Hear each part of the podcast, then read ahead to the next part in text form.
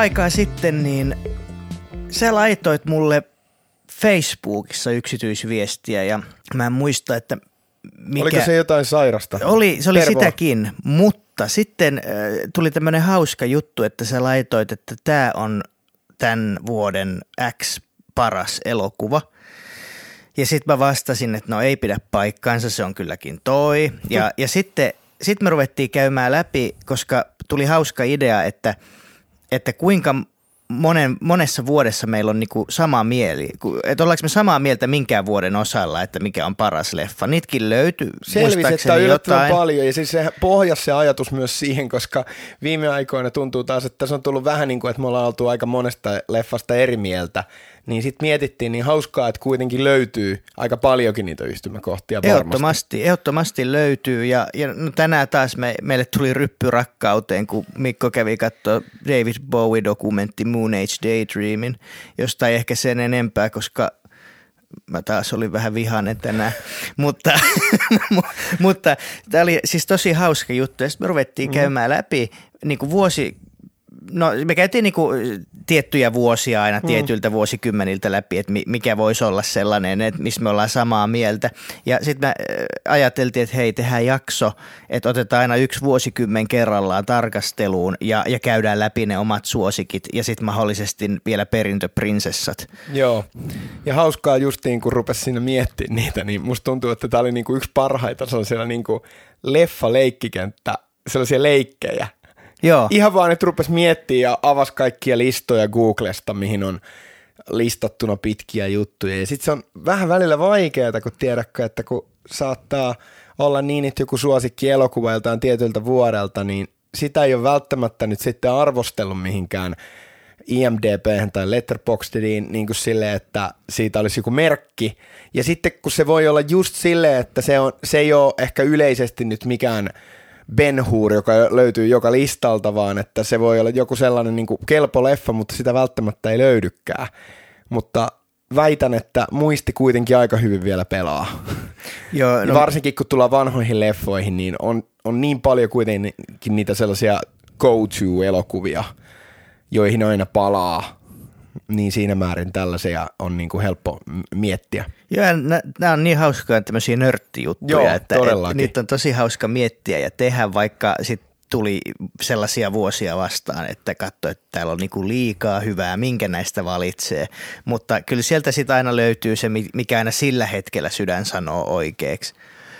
Ja tota, mulla, no mulla oli helppoa sen verran, koska mä oon vuodesta 2005 asti tosi tarkasti aina kattomisen jälkeen merkannut IMDP he kaikki. No siellähän ei pysty jaottelemaan niitä leffoja sen kummemmin, mutta sitten kun mä siirsin ne, no vuoden va- vaihteessa siirsin Letterboxiin kaikki ja rupesin sitä tekemään, niin, niin siellä pystyy sitten statistiikan kautta katsomaan jokaisen tota, vuo, vaikka vuosittain ne, että mitä Joo. leffoja on sieltä nähnyt, niin sieltä mä sitten poimin ne omat suosikkini, niin se oli sen verran helppoa. Joo, siis kyllä mäkin on jonkin verran pitänyt kirjaa, mutta se on ollut vähän sellaista puuhastelua, että välillä on ollut sellaisia kertoja, että on ottanut jonkun noista auki ja sitten sinne laukoon menemään arvosteluja kehiin. Tai justiin, että jos on vaikka katsonut jonkun näyttelijän leffaa ja silleen vaan, että no hei, mäpä käyn kaikki läpi. Sellaista äh, turhamaista kivaa tylsistelypuuhaa. Jep. Mutta kerro, miksi me valittiin 60-luku? No mä ajattelin silleen, että, että tota kuitenkin, että jos nyt lähdetään liikkeelle siitä ajatuksesta, että me tehdään niin kuin useampi vuosikymmen, niin musta tuntuu, että no sä nyt saatat olla niin eläkeläisäijä, että sulla on sanottavaa jopa jostain 30-luvustakin varmaan, mutta musta tuntuu, että on helpompi lähteä puhumaan 60-luvusta, koska se on vanhaa aikaa, mutta jotenkin se ei ole kuitenkaan liian kaukana, koska mulla on ainakin henkilökohtaisesti itellä, Niin sä synnyit 60-luvulla. niin, että mulla on, että vaikka niinku 50-luvultakin nähnyt elokuvia, niin kyllä mulla niinku rupeaa olemaan hatarampi kosketuspinta. Mä koen 50-luvun jossa, jos, jotenkin jostain syystä tosi paljon vanhemmaksi ajaksi kuin 60-luku.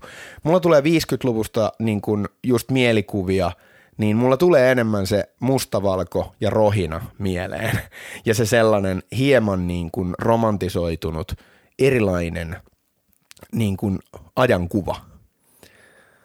Tämähän on mielenkiintoista, että jos statistiikkaa nopeasti niin. mä menen niin kuin omien kattomisteni kautta, mm. niin tämä on erittäin mielenkiintoista, että mun kolme, eni, niin kuin kolme tota, vuosikymmentä, mitkä on saanut multa eniten tähtiä niin kuin että leffat on laadukkaimpia, mm. on 40-luku, no niin. 50-luku ja 2010-luku. Mutta tässä mä veikkaan, mä oon nähnyt eniten varmaan 2010-luvun leffoja, niin, niin se on niinku syy. Ja sitten taas toisaalta mä oon nähnyt ehkä vähiten 40- ja 50-luvun leffoja, mutta äh, ne, mitä mä oon kattonut, on ollut sellaisia isoja merkkiteoksia, niin. mitkä on oikeasti ollut tosi hyviä, niin siksi se on, ne on niinku tavallaan korostunut tässä. Joo. Et se, on, se on ihan hauskaa.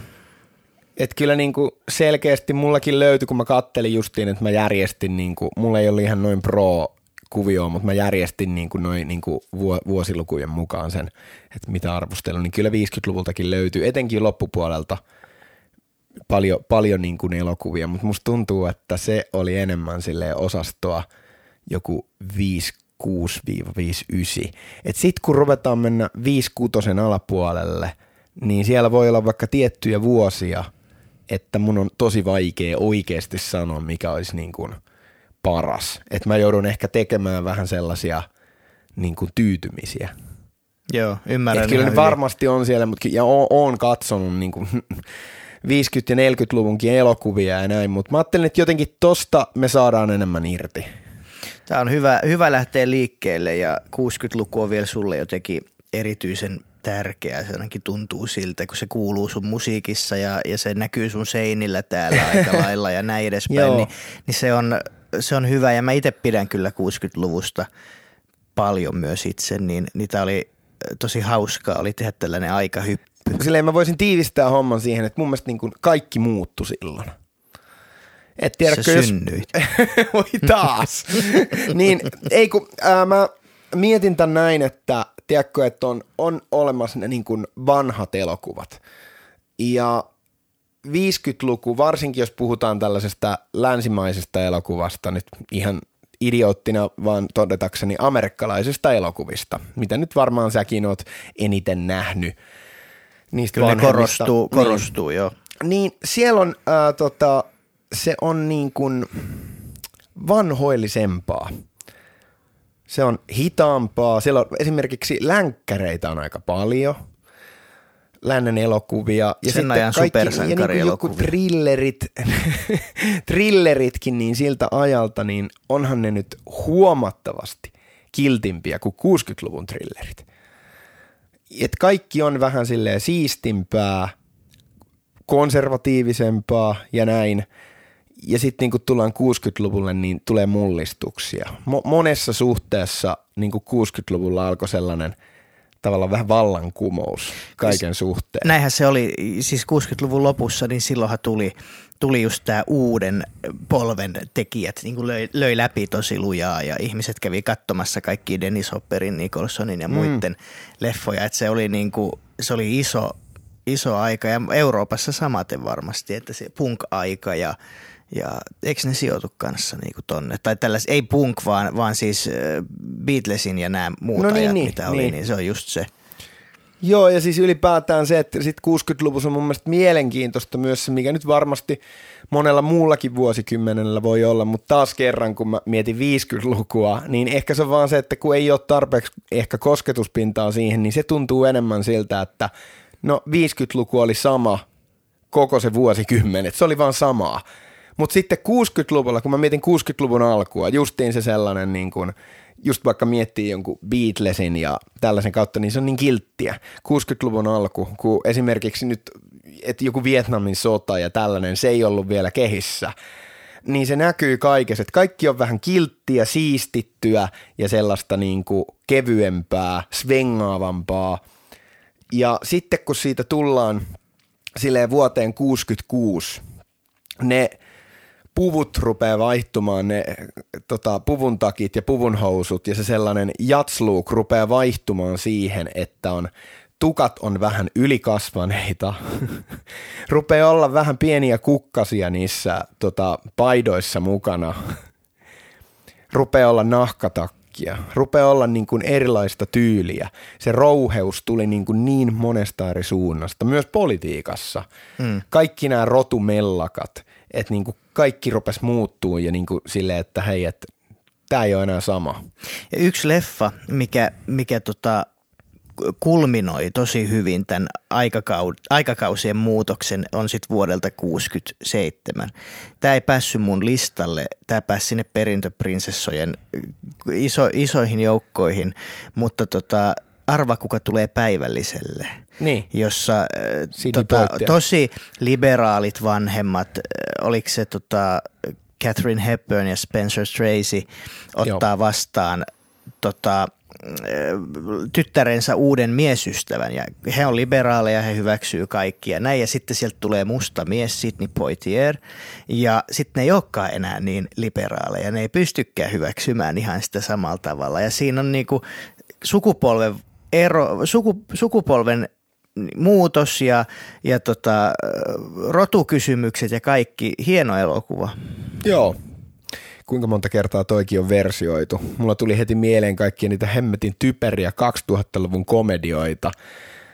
Se siellä ihan tyhmiä leffoja myös. Missä ihan toi sama, mikä? Hamekytte. Onko siinäkin en, tällainen? Ei, ei, ei, vaan siis mulla tuli itse mieleen siis tota toi, ja toi on myös ollut niinku eripäin käännettynä. Että niinku mustan yhteisön perheeseen tulee niinku valkoinen mies niin. sinne ja näin, että toi on niinku niin – klassikko. Että toi on varmaan se eka. Luultavasti joo. Ja se oli rohkea aikakautensa elokuva kanssa. Joo. Tota, haluatko sä lähteä liikkeelle avaamaan nyt tätä sun... Ehkä yritetään kuitenkin niin, että tämä nyt menee ihan listaamiseksi, niin voidaan eksyä katoa ihan vapaasti tältä reitiltä myös, mutta mennään vuoteen 1960, eli Lähdetään kronologisesti. Elokuvat saattoi olla vielä mustavalkoisia silloin, ja mun mielestä vuodesta 60 on sitä tosi paljon mun mielestä sitä 50-luvun naivismia mukana. Jos vaikka mietitään just joku Spartakus, mikä on sieltä, niin se on tosi 50-lukulainen. Se, esimerkiksi se rakkauskuva siinä. Mä oon ennenkin heittänyt läppää tästä, mutta se on niin koomista kuin tämä Kirk Douglasin se orja ja tämä nainen, se, no oli kai sekin orja, mutta vaan eri, eri kuvioista, niin ne, ne rakastuu palavasti yhden päivän aikana siinä, joka on tämä sama juttu nuores kapinallisessa, joka on vuodelta 55. No mä rakastun joka ilta uuteen ihmiseen. No, no se, niin. No sä oot 50-luvun miehiä. mutta, mutta äh, mä pidän Spartakuksesta, mutta onhan se tosi konservatiivinen. On. Ja elokuva. korni. Joo. Siinä on tosi sellaisia niin teatraalisia kohtia näin ja näin. Mutta siis niin, tämä oli nyt vaan sellainen alustus, että lähdetään sieltä kiltin 60-luvun alusta.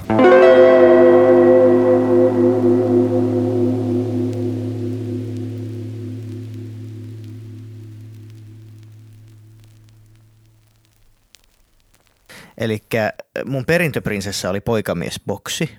Mä. Okay pidän siitä paljon. Ja sitten mä mietin, olisiko Peepington päässyt, mutta se ei nyt tällä kertaa päässyt mukaan. Se on vähän vanhanaikainen silti. Mutta se on tosi Koska hyvä. sä oot viimeksi kattonut sen? Ei siitä ole kuin ehkä vu- puolitoista vuotta. Okei. Okay. Ja tota, mun ykkönen on Jacques Beckerin äh, Le Trou, eli tunneli.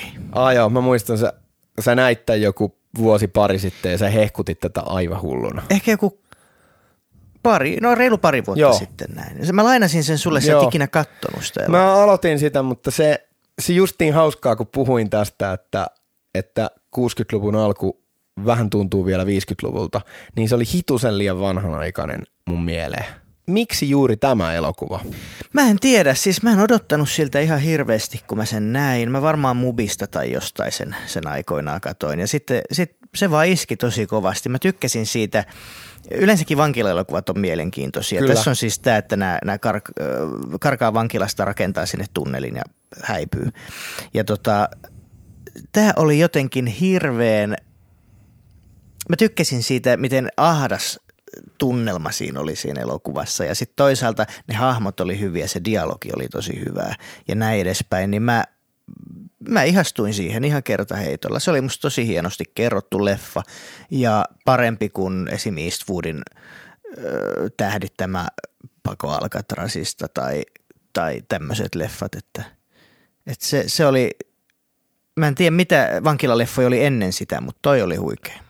Mitä sä valitsit? Tota, no siinä sä mainitsikin jo sen. Hauskaa, että meille meni melkein taas niin kuin silleen, että löytyi yhteinen elokuva. Että mun, no mä aloitan siitä perintöprinsessasta Joo. ja se on, mistä mulla löytyy elokuva julistakin, niin se on H.G. Wellsin tämä Time Machine. Eli tämä on tosiaan se niin kuin vanha versio, ei se Malcolm McDowellin 70-luvun elokuva. Se on eri elokuva.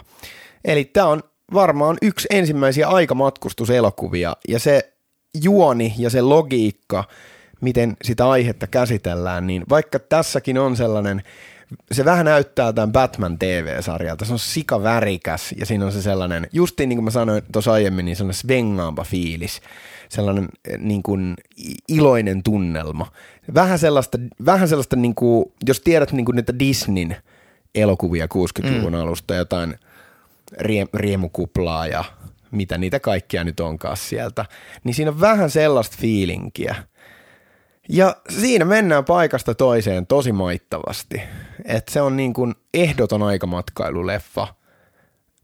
Ja tota, mennään siihen ykkös, ykköselokuvaan vuodelta 60, eli Poikamiesboksi, The Apartment. Mä näin sen tosi nuorena ekan kerran. Ja onko se, se on mustavalkoinen elokuva myös. Kyllä.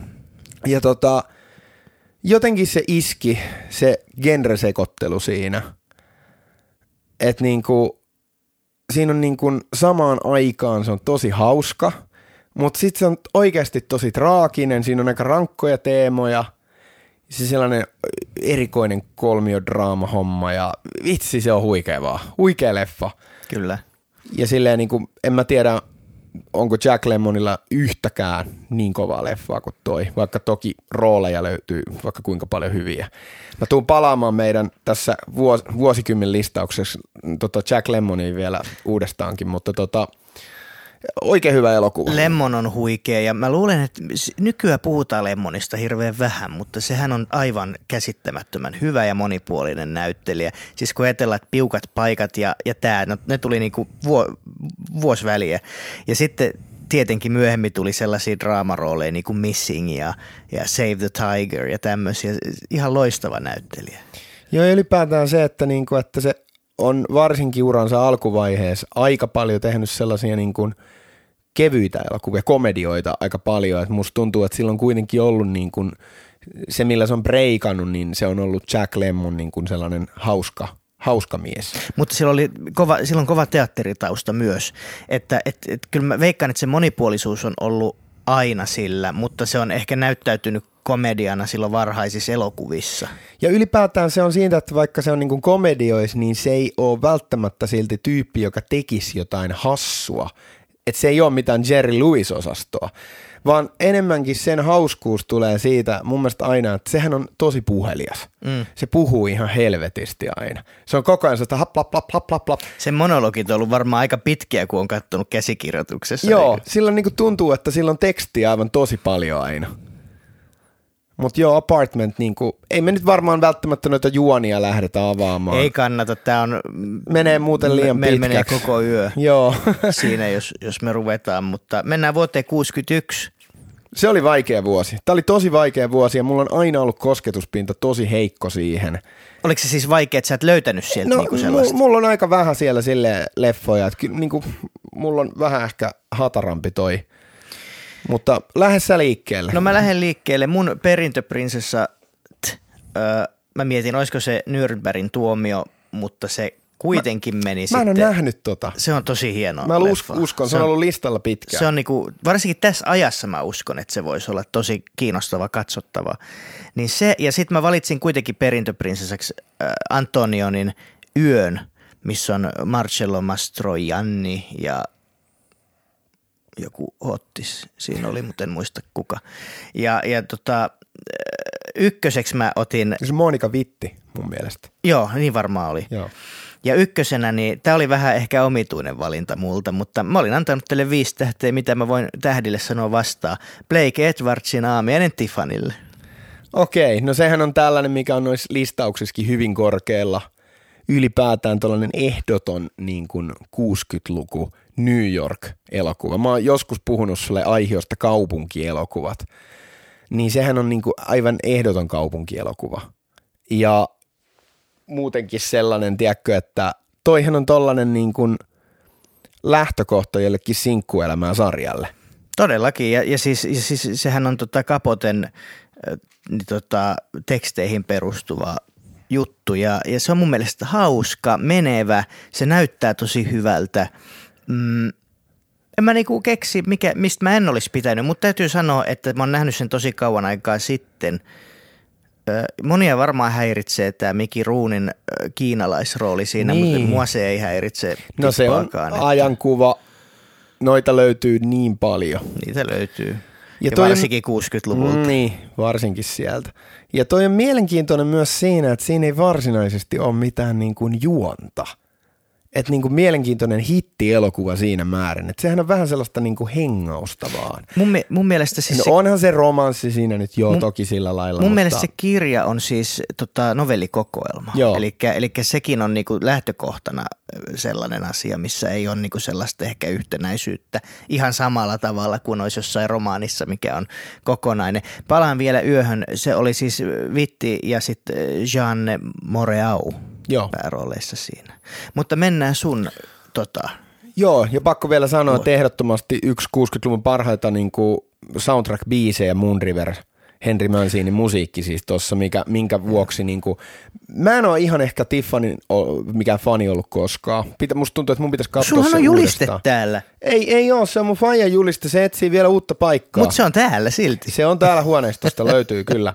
Tota, niin kuin mä sanoin, tämä oli mulle vaikea vuosi, niin mun on nyt jopa vähän jopa hankalahko niin ruveta jopa valitsemaan mitään ehkä perintöprinsessaa niin, että mä oikeasti olisin sitä mieltä, että nämä on nyt jotenkin aivan superhyviä elokuvia, koska toi oli vähän tällainen välivuosi. Joo.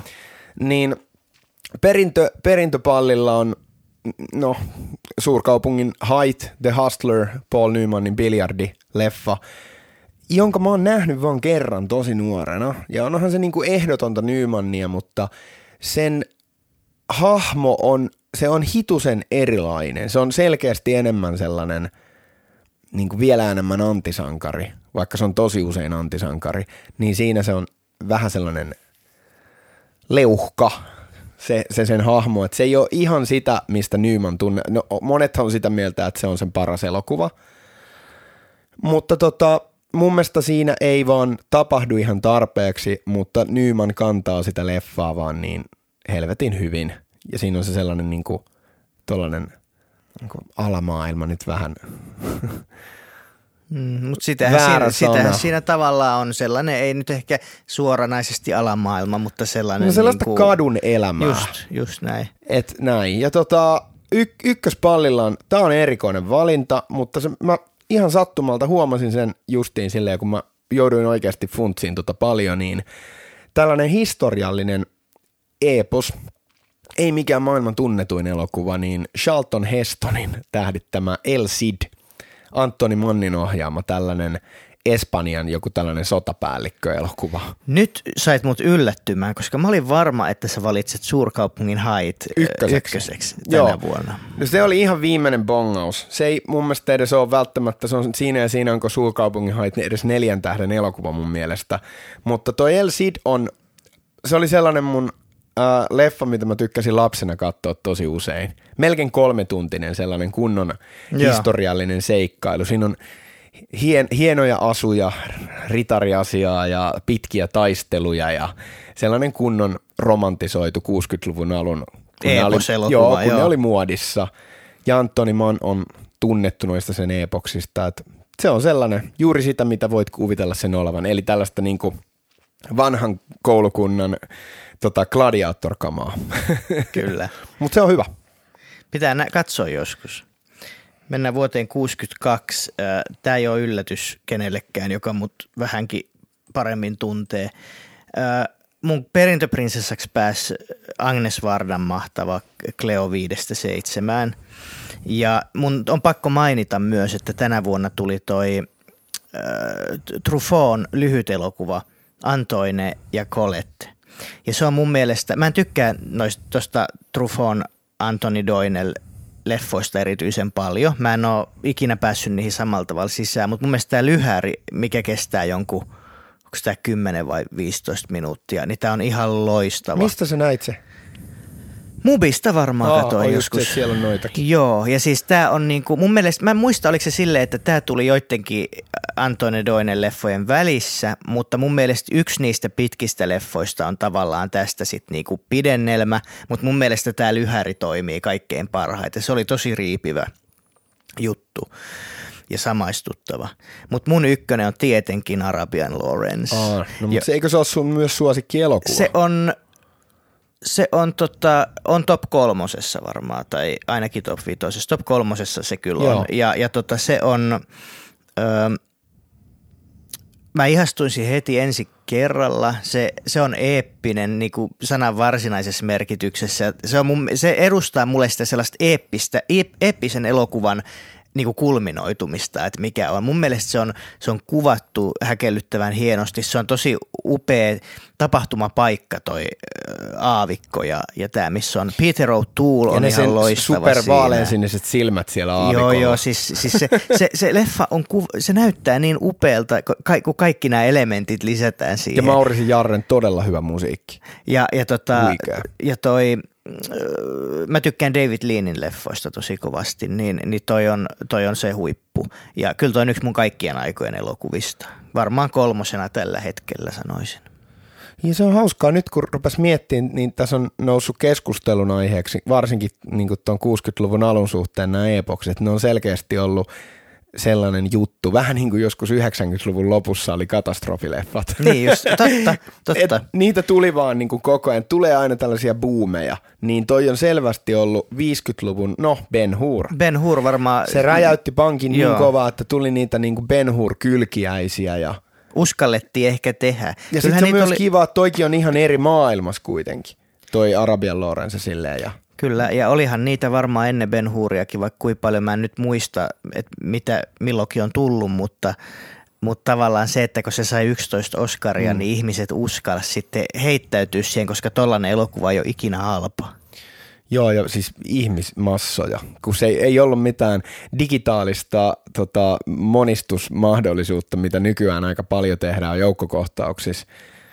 Että joku World War Zetakin, kun ne, niitä zombien massoja siellä tulee, niin tu, tuskin ne on oikeita ihmisiä siellä. Että niinku, tossa ne on oikeita ihmisiä, joita siellä juoksee siellä aavikolla. Eikö toi, ollut, toi on mu- muistaakseni ihan niinku ennätys, ennätyskamaa, että kuinka paljon siinä sitä populaa on käytetty. Mm, Täytyy sanoa, että mä en, en muista sitä. Mä, mulla on mielessä vaan Gandhin avustajamäärät. Joo. Niitä oli niin kymmeniä tuhansia siellä, mutta, Oho. mutta siis kyllä, kyllä toi, on, toi on sellainen leffa, mikä on mulle hirmu, hirmu tärkeä ja läheinen ja, ja yritän näyttää sen kaikille, keillä on mun kanssa viettää aikaa se kolme ja puoli tuntia, koska tietysti Kuinka moni on nukahtanut? tässä, no mä en ole näyttänyt tätä itse asiassa vissiin kenellekään, mutta mun, mun, piti, mun piti mun entisen avopuolison kanssa niin katsoa tämä, mutta kun mä ootin, että mä saan ekaksi uuden 4K-telkkarin, sit mä sain telkkari ja sit läks muija.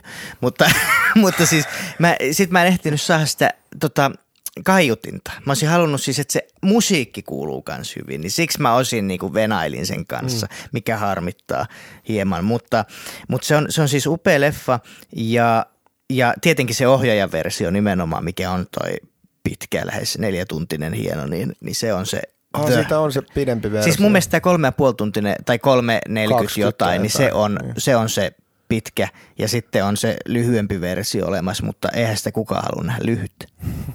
Mä lupaan katsoa sen sunkaan joskus, koska mä oon nähnyt sen tosi junnuna viimeksi. Yes. Tota, and on with the show. Tota, 62 on ehdottoman kova leffavuosi. Et esimerkiksi ensimmäinen Bondi tehtiin siinä kyseisenä vuonna. Beatles julkaisi niiden levyn ensimmäisen albumin myös. Että on niinku todella maagisen merkittävä vuosiluku mun mielestä. Ja tota, Perintöprinsessan paikalla on Blake Edwardsin yksi harvoja vakavia elokuvia. Mä sulle tästä puhuinkin joku aika sitten. Days of, The Days of the Wine and Roses, jossa Jack Lemmon ja olisiko se Lee Remick, muistaakseni joo, on aviopari, joka siis alkoholisoituu siinä.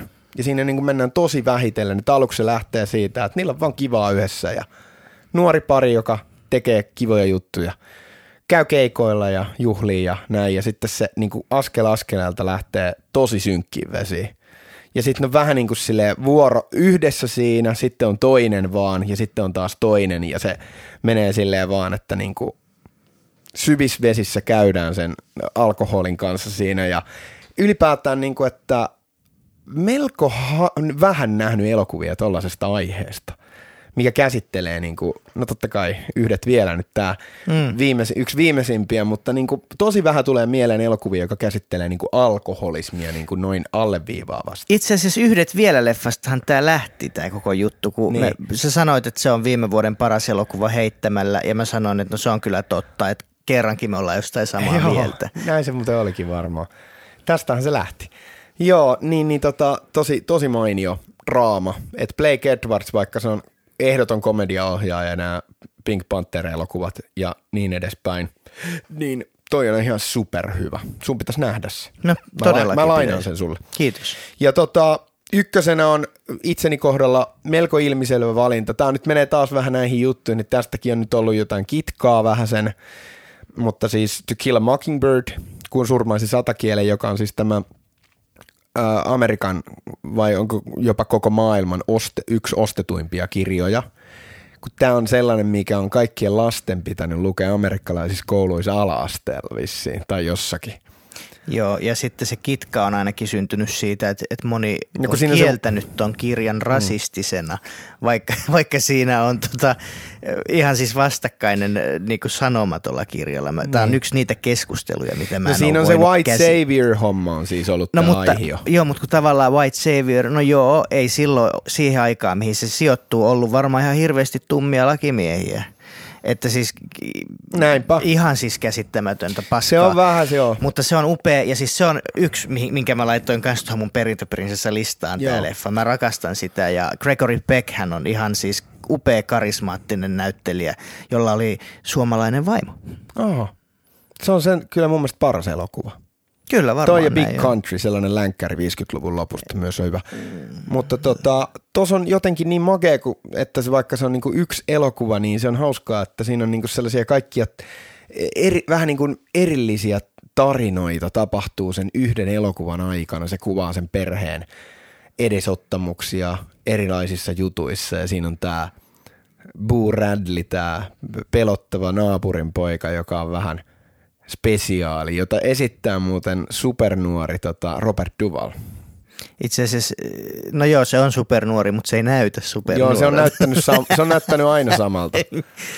Klassikko, Robert Duval. Sille sanoisin, että No, no siinä se oikeasti näyttää hitusen nuoremmalta, no, mutta silleen, että jos mennään 60-luvun loppuun sen ekoihin merkittävämpiin rooleihin ja siitä tullaan niin 2000-luvun alkuun, se on näyttänyt samalta. Mutta eipä, eipä siinä siis loistava elokuva. Mustavalko elokuva, m- muuten nämä kummakki oli Days of, The Days of Wine and Roses ja sekä tämä Kill a Mockingbird, ne mustavalkoisia elokuvia. Ja se on ollut mun mielestä hitusen ehkä vähän erikoinen ratkaisu, että kummakki on ollut ison studion isoja elokuvia vuonna 1962. Miksi ne on ollut mustavalkoisia? Mua kiinnostaisi tietää.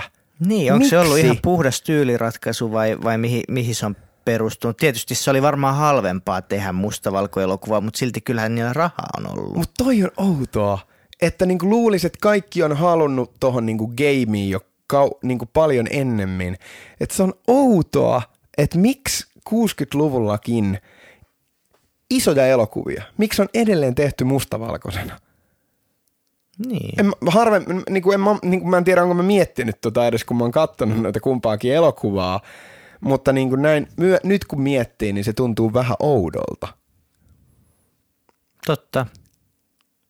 Erikoinen ajatus. Joo, mutta mennään eteenpäin. 6-3. Sekin oli mun mielestä ihan kova vuosi, että mä mietin perintöprinsessaa Kurosavan taivas ja helvetti välillä, mikä on mun mielestä ehkä Kurosavan paras leffa. Sekä, sekä sitten Joseph Losey'n The Servant – leffan välillä. Oletko nähnyt? En. Se on, se on mahtava tämmöinen. Siinä on Dirk Borg, Borg, Bogarde. Bogarde, kenestä pidät. Ja, ja sitten siinä on, oliko se Edward Fox tai joku muu niin pääroolissa. Tosi hieno britti Tosi hienostuneita miesnäyttelijöitä. Joo, mutta se on, se on thrilleri ja se on, se on mahtava. Mutta ykköseksi sitten taas, koska jos Arabian La- Lawrence on mulla niin kolmosena kaikkien aikojen leffana, niin kakkosena mun kaikkien aikojen leffana on sitten – kahdeksan ja puoli, mikä on mulla tietenkin ykkösenä tässä tänä, tämän vuoden listalla. Käytin Mä... muuten katsoa sun synttäreinä leffateatteri Sorionista, mitä se on, pari-kolme vuotta sitten? Joo, silloin kun mä täytin 28, niin Mitäs? oli korona jylläs ja Mutta Orionilla. Tässä on tämmöinen matemaattinen omituinen. Mä en, miksei, se, miksei matematiikka ei toimi tässä. Joo, ei, ei. Mutta kun täytin 28, niin korona jylläs pahimmillaan, mutta sitten tuolla Orionilla oli mahdollisuus, että voit, voitte tota, vuokrata ja valita tästä listasta leffoja mm. ja näin, niin, niin sitten tota, käytiin katsomassa kahdeksan ja puoli, jonka itse asiassa aika harva oli nähnyt siitä ja musta oli ihanaa, että ihmiset tuli katsomaan ja se oli mun, kyllä mä olin nähnyt sen jo useamman kerran siinä, mutta joka kerta, se on harvinainen leffa, sitten mä jaksan katsoa sitä tosi paljon ja sitten se, että se aina antaa mulle jotain uutta. Että se, se toimii ja siksi on pitänyt pintansa kaikki nämä vuodet varmasti elokuvina. Se on, se on mulle tosi tärkeä leffa. Joo. Mennään sun sun listan seuraaviin? 63 on hyvä vuosi. Ja tota, mä nyt heitän pari per, perintöprinsessa elokuvaa tähän, niin, niin mä mainitsin tuon Do, Tohtori Noun tuossa 62, että eka Bondi tuli vuonna 62, mutta se ei ehkä ole ihan, se on hyvä leffa, mutta From Russia with Love on mun mielestä ansaitsee pienen kunniamaininnan tässä, että se on mun mielestä tosi hyvä Bond-elokuva, kestänyt aikaa tosi hyvin – että se on niin hauskaa, että vaikka se on noin vanha Bond-elokuva, niin se on huomattavasti uskottavampi kuin joku myöhemmät Bond-elokuvat. Siinä on hyvä vakava tunnelma. Ja Billy Liar, tällainen britti-elokuva, myös mustavalkoinen elokuva, niin, niin tota tällainen komedia. Ketä siinä nyt on pääosassa? Nyt mun on pakko tarkistaa. Tarkastaa. Siis sillä aikaa mä voin kommentoida tuosta niin. Bondista, että mä mm. pidän kanssa. Se oli aluksi toi From Russia with Love sellainen, mistä mä en välittänyt juuri yhtään, mutta sitten kun mä itse vähän kasvoin, niin sitten mä ymmärsin, että tämähän onkin aika mahtava leffa. Toimii paremmin kuin Tohtori Ei, vaikka pidän myös siitä elokuvasta. Joo, se on mun mielestä ihan niin kuin Connerin parhaita bondeja. Mutta joo, siis Tom Courtenay mm. ja Julie Christie on siinä. Ja se on siis tämän John Schlesingerin äh, britti, mun mielestä on brittiohjaaja. On se. Ainakin se toi britti. tuotanto kuulostaa Joo, hyvin. kato, näytän juuri Jesselle kuvaa tässä Julia Christiestä IMDBn tällaista. Siis hyvä tollainen äh, brittikomedia, missä sellainen – jätkä vähän niin kuin puhuu paskaa, isottelee kaikissa jutuissa ja se on muka niin lähdös maailmalle. Ja se on, se on tapahtunut monta kertaa, että se on aina muka lähdös niin maailmalle ja se saa vähän niin kuin kaikki uskoon siihen, mutta sitten – sitä aina kuitenkin jotain vähän tapahtuukin, että se koko ajan jää sinne pieneen kylään. Nyt, nyt mä lähden off topicina tässä, Sano. kun mä olin Alepan kassalla Herttoniemessä, niin meillä oli yksi taksikuski siellä, joka aina öisin kävi, siis taksikuskit, mä tutustuin niihin, ketkä öisin kävi, niin siellä oli yksi semmoinen äijä, joka, joka niin tota, oli vähän semmoinen ehkä limanen ja, ja näin. Ja sillä oli aina noita Taimaala, Taimaasta ostettuja sellaisia bling bling koruja tässä sen kaulassa. Ja se oli tosi mukava kyllä, ei siinä mitään.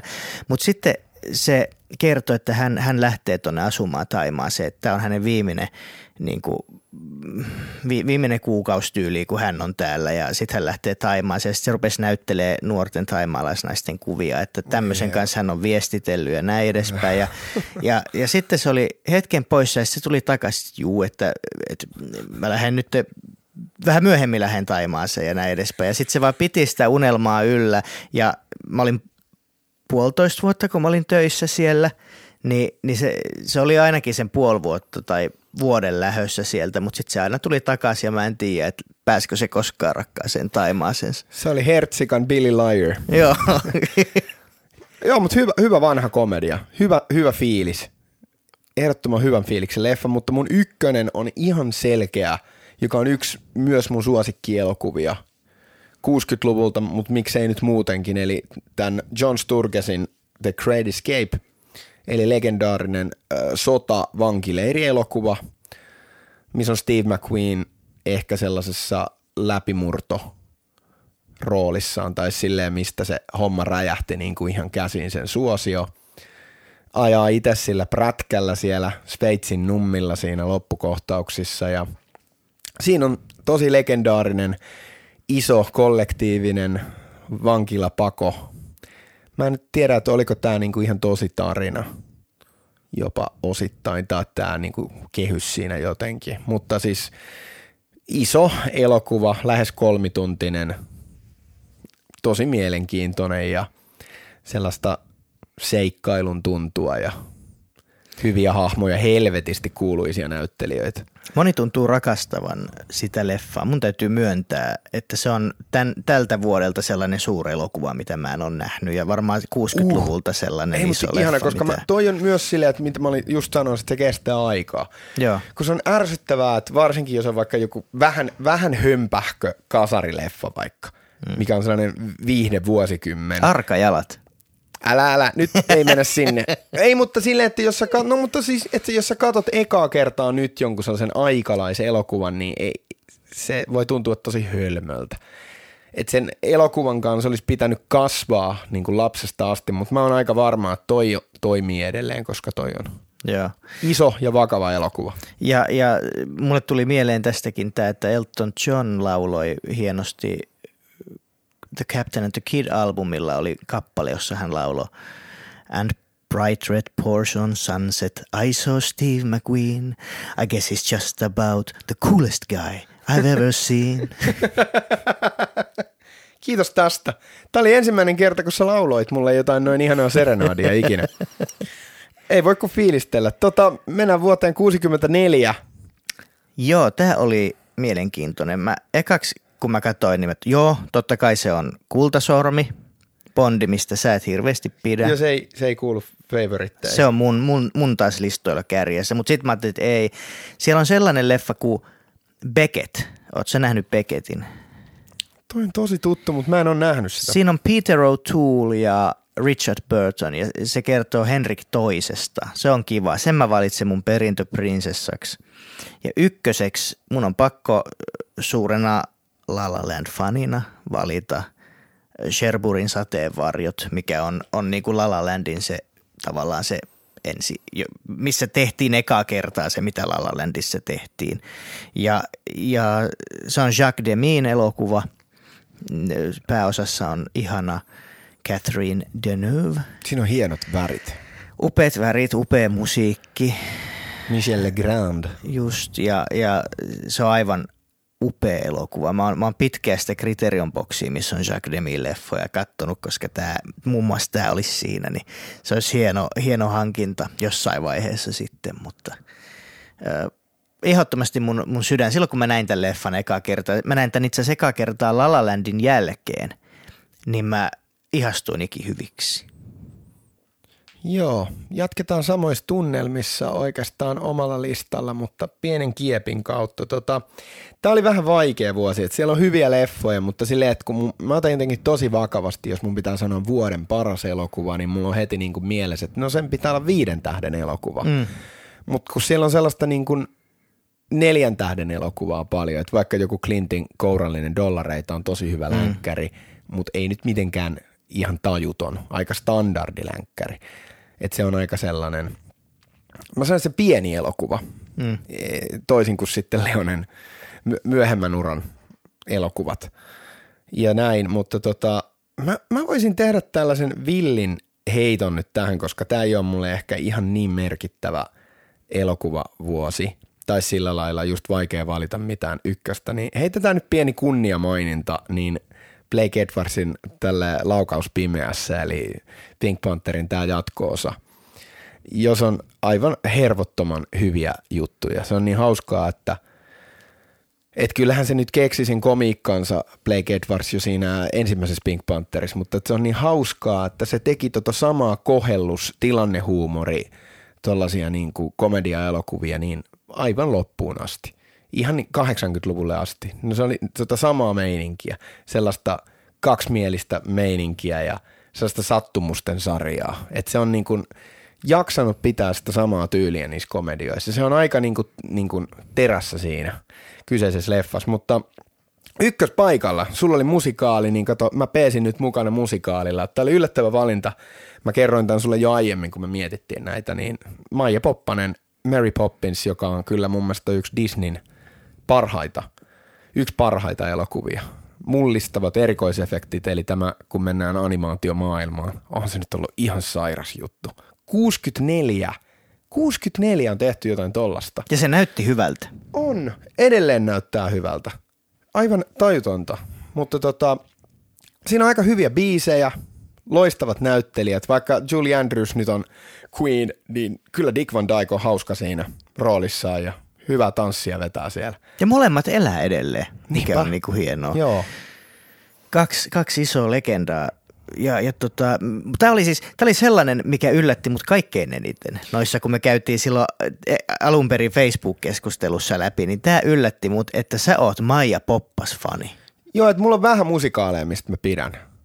Et tässä mä voin sanoa, että mä melkein jopa voin saatan nauttia niistä musiikkinumeroista, mutta tämä on just se, että kun mun mielestä musikaalit kuuluu menneeseen aikaan, niin siksi mä hyväksyn sen. Mutta siis toi on tosi viihdyttävä. Hyvä tarina. Upeat värit myös siinä. Joo, siisti leffa.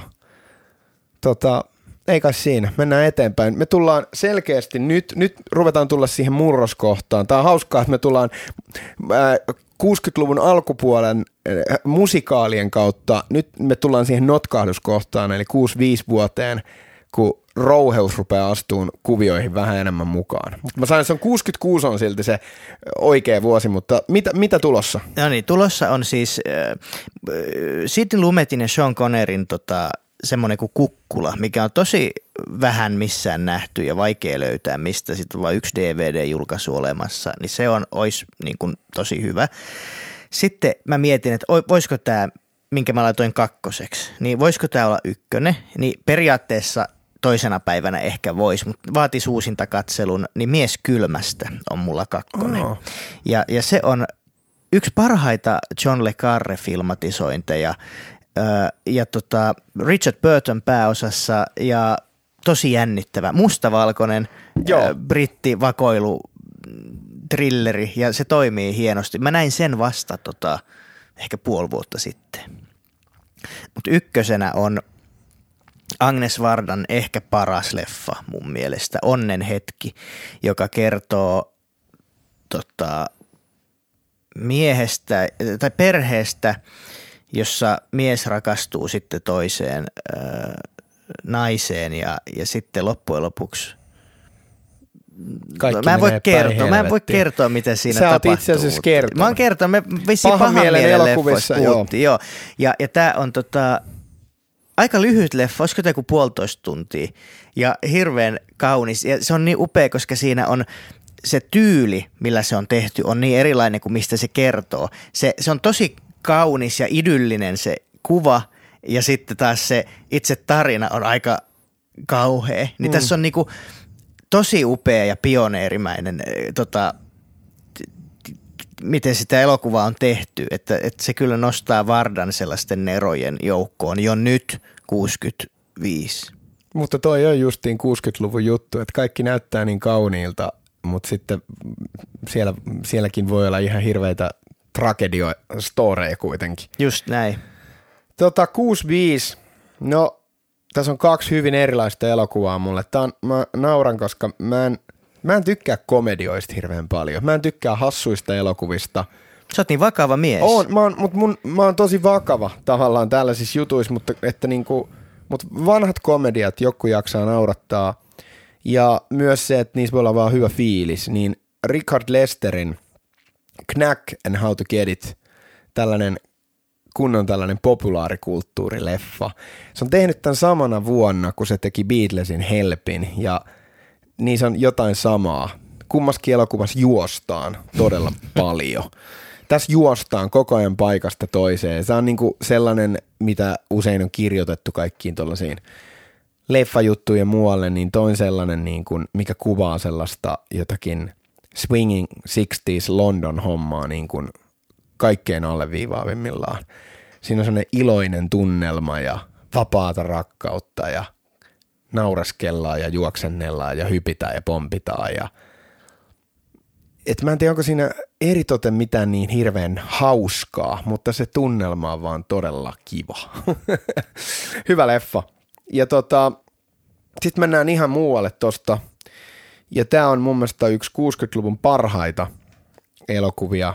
Meillä on ollut monta e-posta tässä nyt tullut jo aiemminkin, mutta David Leanin tohtori Chivako, joka on kyllä mun mielestä kuuluu niin kuin jokaisen ihmisen, kaikkien pitäisi nähdä, että vähän sama kuin sanoit, että sä haluaisit näyttää Arabian Lorenzen aina kaikille. Niin tämä on sellainen leffa, minkä mäkin haluaisin aina näyttää kaikille, koska tos on niin, se on vaan mahtava. Hyvä niin kuin Venäjä historiaa ja tota, rakkaustarina, muistelua, aika kuluu, saavuttamaton rakkaus, kaikkia tällaisia siistejä teemoja. Ja mä en tiedä, niin kuin, näyttääkö ehkä mikään 60-luvun elokuva yhtä hienolta kuin toi. Et siinä tässä on niinku siistejä, isoja kohtauksia. Ja etenkin tässä on sellainen, sellainen, joku sellainen talo, mikä on niinku vähän autioitunut ja se on ihan jäässä sisältä siinä loppupuolella. Ja se, on, se näyttää jotain skifiltä. Tämä on varmaan viimeisiä sellaisia isoja 60-luvun epoksia. Mä veikkaan, että tämä oli se silleen, että kun se oli pikkuhiljaa jo pois, poissa muodista ja sitten tulee vielä tämä viimeinen, mikä on mun mielestä myös tosi hieno elokuva. Kyllähän tämä pystäjä aika hyvin korjas kanssa. Ja, ja tota, itse asiassa hauska, kun mä, mä en ole ajatellut tätä leffaa niin kuin sille aktiivisesti pitkään aikaan, mutta mä näin tästä kerran tota, musikaaliversion Suomessa. Okei. Okay. Ja, ja niin tota, se oli mun mielestä tosi hieno musikaali, mutta sitten kun siinä on tämä saavuttamaton rakkausjuttu, mm. mä kävin katsoa sen yhden tytön kanssa, kehen mä olin tosi rakastunut. Ja se, oli, ja se, oli, se toi siihen uutta sellaista tasoa jollain tavalla ja onhan toi, toi tarina on, on ihan mieletön siinä – ja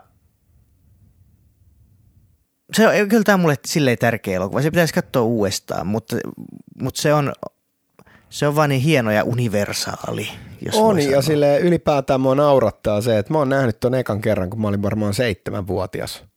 Ja mä tykkäsin siitä tosi paljon jo silloin. Siinä oli jotain tosi merkittävää. Kyllä se pitkältä tuntui. Kun sä oot lapsi ja elokuva on pitkä, noin pitkä, niin se tuntuu vähän melkein pidemmältä kuin sitten ehkä aikuisena, kun katsoo pitkää elokuvaa. Pystynyt samaistumaan siihen. Kyllä. Mutta se oli hauskaa, että kyllä mä olin heti silleen, että vitsi, tämä on makea. Tiedätkö, kun siinä on niin monia eri paikkoja ja si, si, niin kuin, että vaikka se ei ole mikään seikkailuelokuva, niin lokaatioiden puolesta siinä on hyvää seikkailua. Siinä käydään niin monis eri on, sitä, se on niin, sitä on niin kiva katsoa, koska siinä on niin upeat taas edelleen niin kuin maisemat ja kaikki tällaiset ne tapahtumapaikat ja muut, paljon lunta ja, ja tällaista, Joo. niin se on, se on tosi ja tuossa on, eikö tuossa on Helsingissä kuvattu jotain? Itse asiassa Joo. on jotain Suomessa vissiin Joo. kuvattu. Mä en ole nyt ihan sata varma, mutta nyt kun sanoit, niin... Nyt tota, seuraavan leffan kanssa, seuraavan vuoden kanssa tota, tapahtuu erikoisuuksia, mutta tota, Lähdetäänkö niistä perintöprinsessoista liikkeelle, koska tämä tilanne on nyt vissiin se, että meillä on sama elokuva käynnissä. Voidaan sanoa, joo, sano, sanotaan samaan aikaan se ykkönen, ja, ja sit, mä, koska mä oon varma, että meillä on sama, joo. ja, ja sitten tota, mutta sanotaan aikaksi nämä perintö.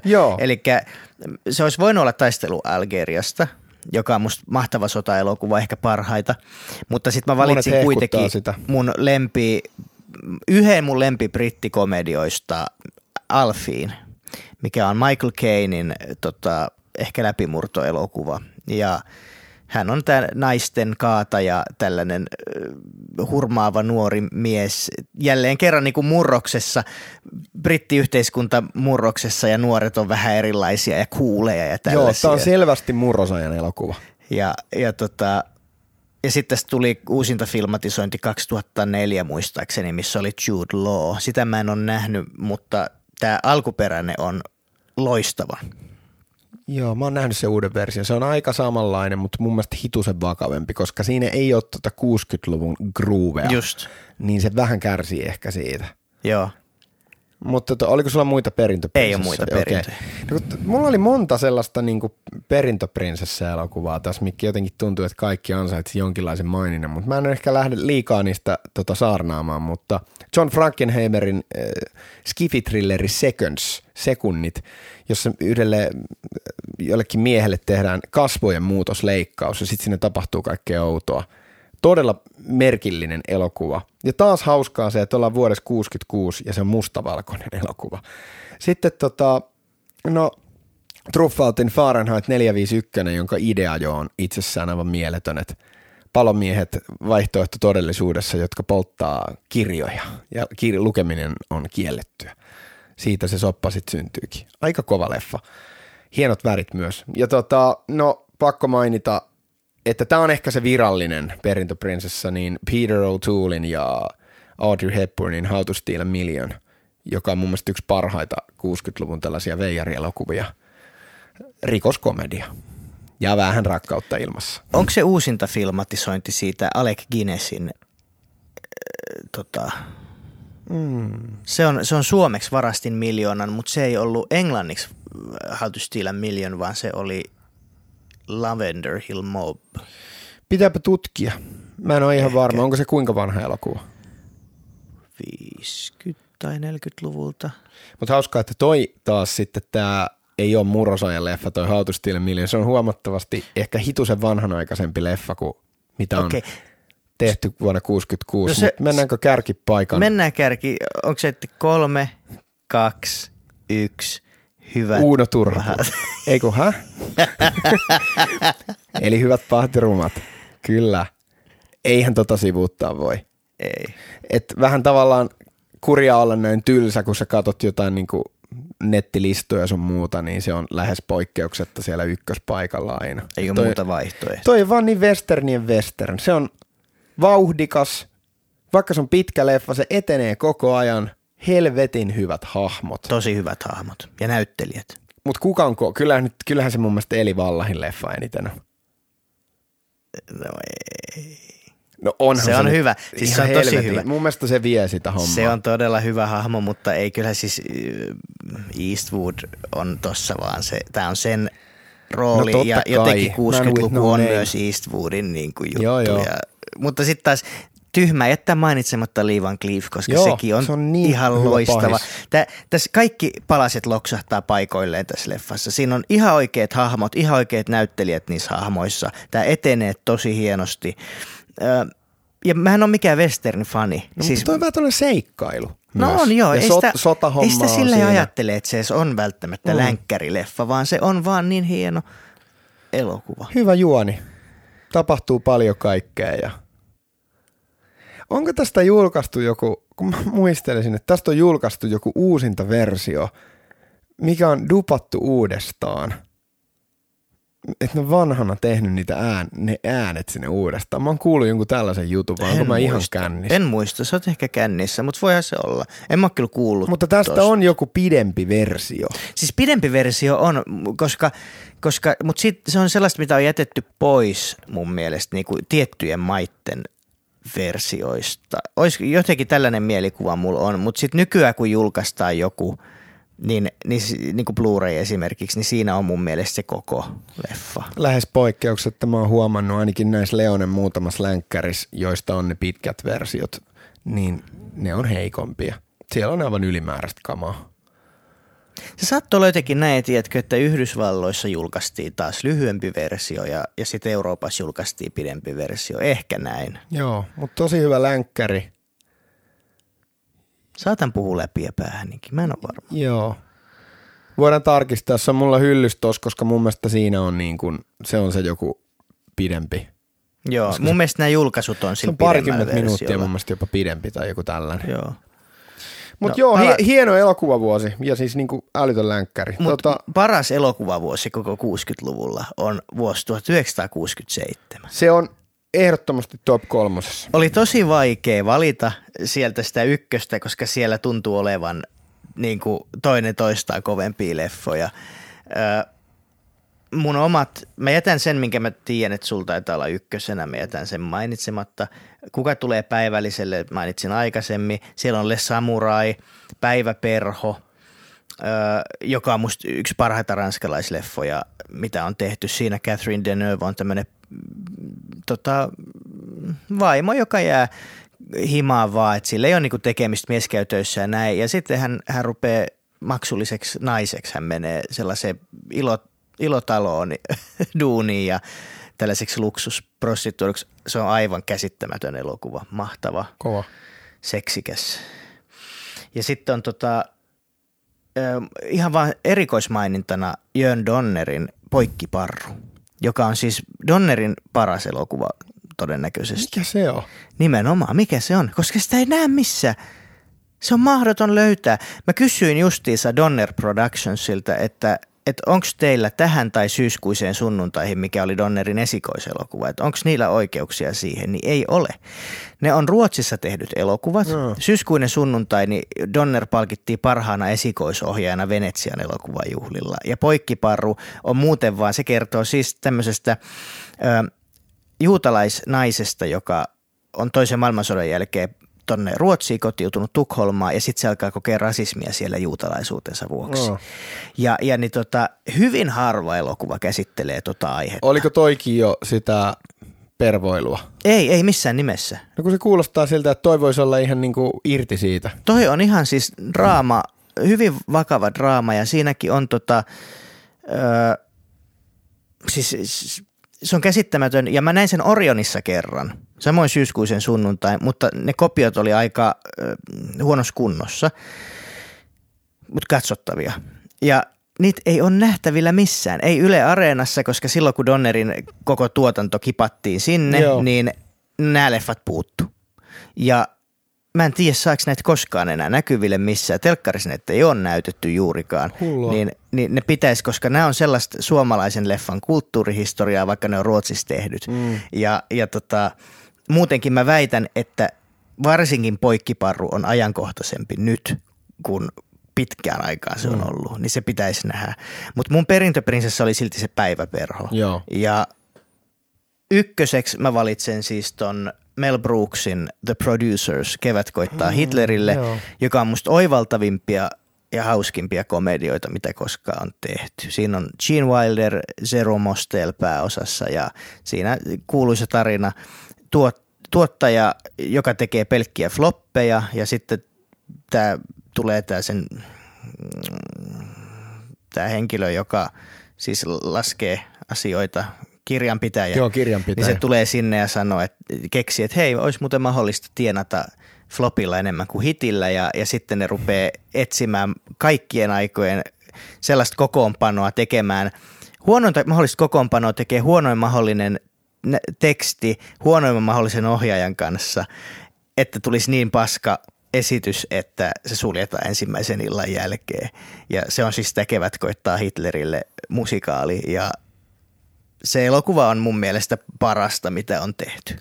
Mä oon nähnyt ton kyllä ja mulla on ihan miellyttävät muistot siitä. Ja se on hauskaa, kun kuitenkin ehkä se on niin paljon identifioitunut enemmän sitten se Brooksin niin kuin touhut 70-luvulla, niin se on hauskaa, kun toi on tehty 60-luvulla. Se on tosi oudon näköinen se kuva tuossa leffassa.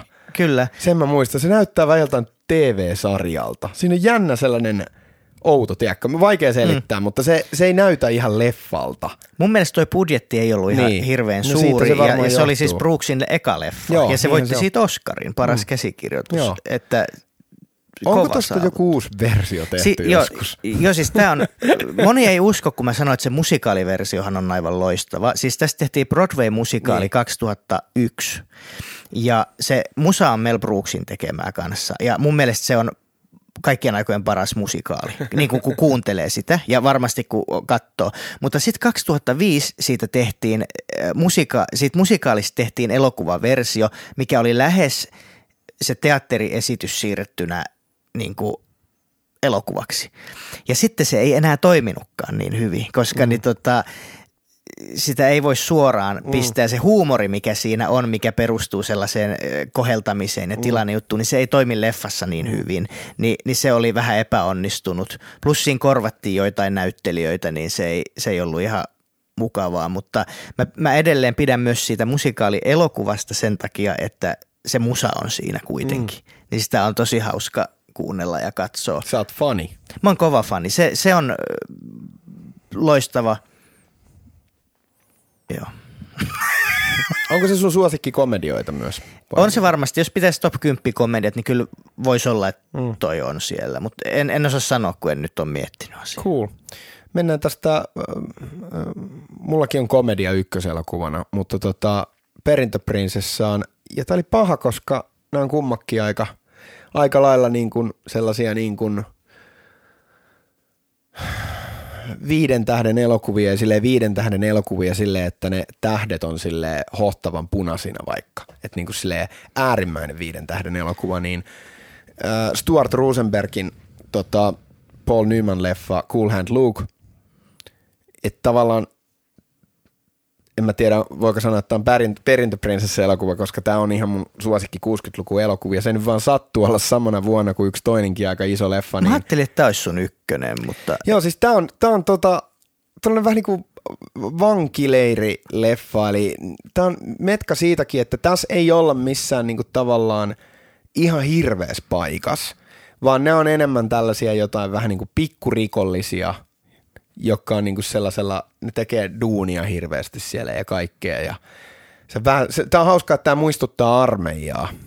Ja ylipäätään musta tuntuu, että toi, toi muistuttaa niinku inttiä tosi paljon toi elokuva. että on siellä tietenkin se pahis yksi, se vangivartija ja näin edespäin, mutta tota, Paul Newman, niin se sellainen I don't give a rat's ass, se sellainen naureskelu veijarirooli on jopa parhaimmillaan just tässä elokuvassa. Ja monet olikin sitä mieltä, että tästä sen olisi pitänyt se Oscari saada aikoinaan. Ja toi on yksi sen legendaarisimpia rooleja, kaikkineen päivineen kananmunan syömiset ja muuta. Toi olisi ollut kyllä se Oscarin paikka munkin mielestä Newmanille ehdottomasti. Hassua, että George Kennedy sai sen sivuroolista. Jep. Joka ei missään määrin nyt ole huono, mutta ehkä vähän, vähän sellainen korni niin se hahmo. Eikö se ollut In the Heat of the Night elokuvasta? Ei, vaan tosta elokuvasta. Ei, ei, ei tämä voitti siis, niin siis Kennedy. Mies sivuosa. Se, sivuosan voitti, joo. joo kyllä, mutta siis niin totta, se, joka voitti parhaan miespääosan, niin mm. niin sehän oli In the Heat of the Nightista se valkoinen poliisi. Et se ei ollut edes Sidney Poitier. Rod Staker saisi. Joo, eikö ollut? Ni, niin, niin, tota, ja itse asiassa hauska, kun sanoit tämän leffan, koska siinä on sitten yhtymäkohtia mun mielestä tähän Sidney Lumetin kukkulaan jollain tavalla. Mutta jatka ihmeessä. Niin, mennään ykkösleffaan, johon musta tuntuu, että mä viittailen jotenkin tosi, tosi usein eriävistä syistä. Ja toin sellainen ehdoton niin kuin 60-luvun popkulttuurielokuva, eli miehuskoe The Graduate. Ai niin, tietysti, niin. Ja toin elokuvan niin kuin jotenkin mahti on. Mulla oli se niin hidas reitti, mä näin ton junnuna. Mun mielestä se oli vähän tylsä, mä en oikein tykännyt siitä – ja musta tuntuu, että mulla jäi aina kesken se siinä niin kuin jonkun puolen tunnin jälkeen. Mä en ymmärrä se, että niin kuin, miksi tää on nyt niin hyvä. Ja mä jotenkin halusin digata siitä ja sitten mä aina niin kuin uudestaan aloitin kattoon sitä, koska siinä oli Simonit Garfunkelin musiikki. Ja sitten se on niin makeata, koska tota, tollasta ei ollut tehty oikeastaan No ei, ei hirveästi tuu mieleen niin kuin leffo, jossa olisi tehty tota, että siinä niin kuin biisit, siinä on biisejä yhdeltä artistilta – jotka niin kuin on sellaisena taustamusana siinä, että se on niin kuin se musa siinä. Kyllä. Et siinä on Dave Krasinin sellaista jatsmusaa kyllä myös, että soundtrack on hauskaa, että siellä on Dave Krasinin niitä jatsbiisejä, jotain sellaista piano lounge-musaa ja sitten siellä on Simon Garfunkelin näitä biisejä muutamaltakin eri levyltä, vähän eri versiot sinne koottuu. Siellä on Mrs. Robinson tietenkin ja tota Sound of Silence ja ja tämä Scarborough Fair pääbiiseinä. Siinä on muutamia muitakin, mutta et kuinka ne biisit on mukana siinä leffassa. Että ei tollasta ollut tehty. Mutta sitten kun jaksotan kattoon loppuun vähän vähän myöhemmällä iällä, niin tajusit, miksi se on niin hehkutettu. Siinä on vaan todella hyvä tunne. Mä en niinku mitään muuta leffaa tiedä, joka näyttäisi niin 60-luvulta kuin Graduate. Siinä on sellaisia nopeita, pitkiä zoomeja ja sellaista en mä tiedä, se fiilis vaan. Ja se sellainen vapaan, joku se sellainen hippi, hippi-aika jotenkin näkyy siinä. Tämä on yksi myös mun lempileffoista sinä vuonna, ja tämä jätin omasta listasta sanomatta. Sehän se oli, mä tiesin, että, että sä sanot, sanot tämän leffan. ja tota, hauskaa myös, että Anne Bancroft on pääroolissa tässä, ja hänen miehensä Mel Brooks voitti Oscarin samana vuonna, että, että se oli taas tämmöinen, miten Hollywood on pieni paikka. Mutta myös Dustin Hoffmanhan nousi tästä tähdeksi ja sillä alkoi kovat vuodet. Kyllä tämän leffan jälkeen tuli toinen toistaan taas mahtavampia leffoja siellä. Hauskaa myös, että se teki breikin aika, se oli 30 tuossa Niin. leffassa. Se oli 30. Ja vaikka se esittää jotain niin kuin, Nuorempaa se nyt olisi vissiin. päälle parikymppinen Joo. tai jotain, mutta niin kuin, että se on paljon vanhempi ollut oikeasti siinä. Mrs. Robinson, are you going to seduce me? Siinä on ylipäätään sellainen kikka, tota, mitä on käytetty tietyissä leffoissa. 60-luvun lopussa mulla tulee Midnight Cowboy mieleen, missä sitä on käytetty samaa kikkaa, niin siinä on sellaisia outoja, että sellainen nopea väläytys, jotain tiettyä kuvaa. Se on siinä kohtaa, kun se avaa sen oven, menee sinne makkariin, kun se on saattanut sen naisen sinne kotiin ja sitten siinä niin näytetään sellaisena yhden freimin väläytyksenä alasti sitä naista siinä, niin kuin sen, mitä se näkee siinä huoneessa. Niin toi joku toi hämärä, hämärä 60-luvun lopun kikka, joka, mä en tiedä, vois, voi olla, että siellä on sama kuvaaja, kuvaaja Niin, niin ollut, ehkä, niin. joka on käyttänyt tota tehokeinona. Se on se- vähän niin kuin leikkauskikka myös, mutta niin kuin, On, mutta se voi myös olla sit sensuurista niin kuin Niin. ihan vaan pako, pakonomainen tarve. mutta Rated R-leimahan toi leffa sai aikoinaan. Saiko? Joo, joo. Oho. R-rated elokuva. No, siinä on kyllä, siinä on kyllä kova. Joo. Tota, mennään eteenpäin. Eteenpäin. Mä Homma veikkaan, vaan me- rouhenee nyt. Meillä, kato. meillä on taas sama leffa varmaan, niin sanotaan se sama aika ilman Uuno Turhapuroja. Onks varma? No en ole, mutta yritetään. Katsotaan. Tää, tää oli mulle tosi vaikea. Liian iso vuosi. Ihaks totta, eikö meillä sit olekaan sama? Katsotaan. No joo, mulla on ö, perintöprinsessoina on Rosemaryn painajainen, josta sä et kuuluisasti kovin paljon pidä. Vähän sellainen. Sitten itse asiassa mä olin antanut tosi hyvät pisteet Donnerin mustaa valkoisella elokuvalle. Olikohan tämä sen ensimmäinen kotimainen leffa, niin kuin siis Suomessa ihan kunnolla tehty. Pidin Vitsi, siitä. kun mulla menee vähän sekaisin leffat nyt. Mä oon hölmö. Mikä ton tarina keskiö nyt on? Mä en muista nyt tarkkaan sitä. Kun siellä on muutama leffa, tähtiä. mitkä mulla menee sekaisin. Onko toisen, missä se joku firmamies pettää vaan jotain vaimoa? Se on jollain duunimatkalla ja sitten se tapaa sen jonkun naisen. Voi olla, joo. Mun mielestä se on toi Kristiina Halkolan Joo. tapaa, Mys, mistä tuli se kohu myös. Joo, ku, eh, kuvattiin alasti, alasti Mu- mu- toista näyttelijää joo. ja, ja sitten tota, annettiin ymmärtää, että se on toi pääroolinainen. Ö, ja sitten tota, perintöprinsessaksi pääsee kuitenkin mulla sellainen senegalilainen elokuva.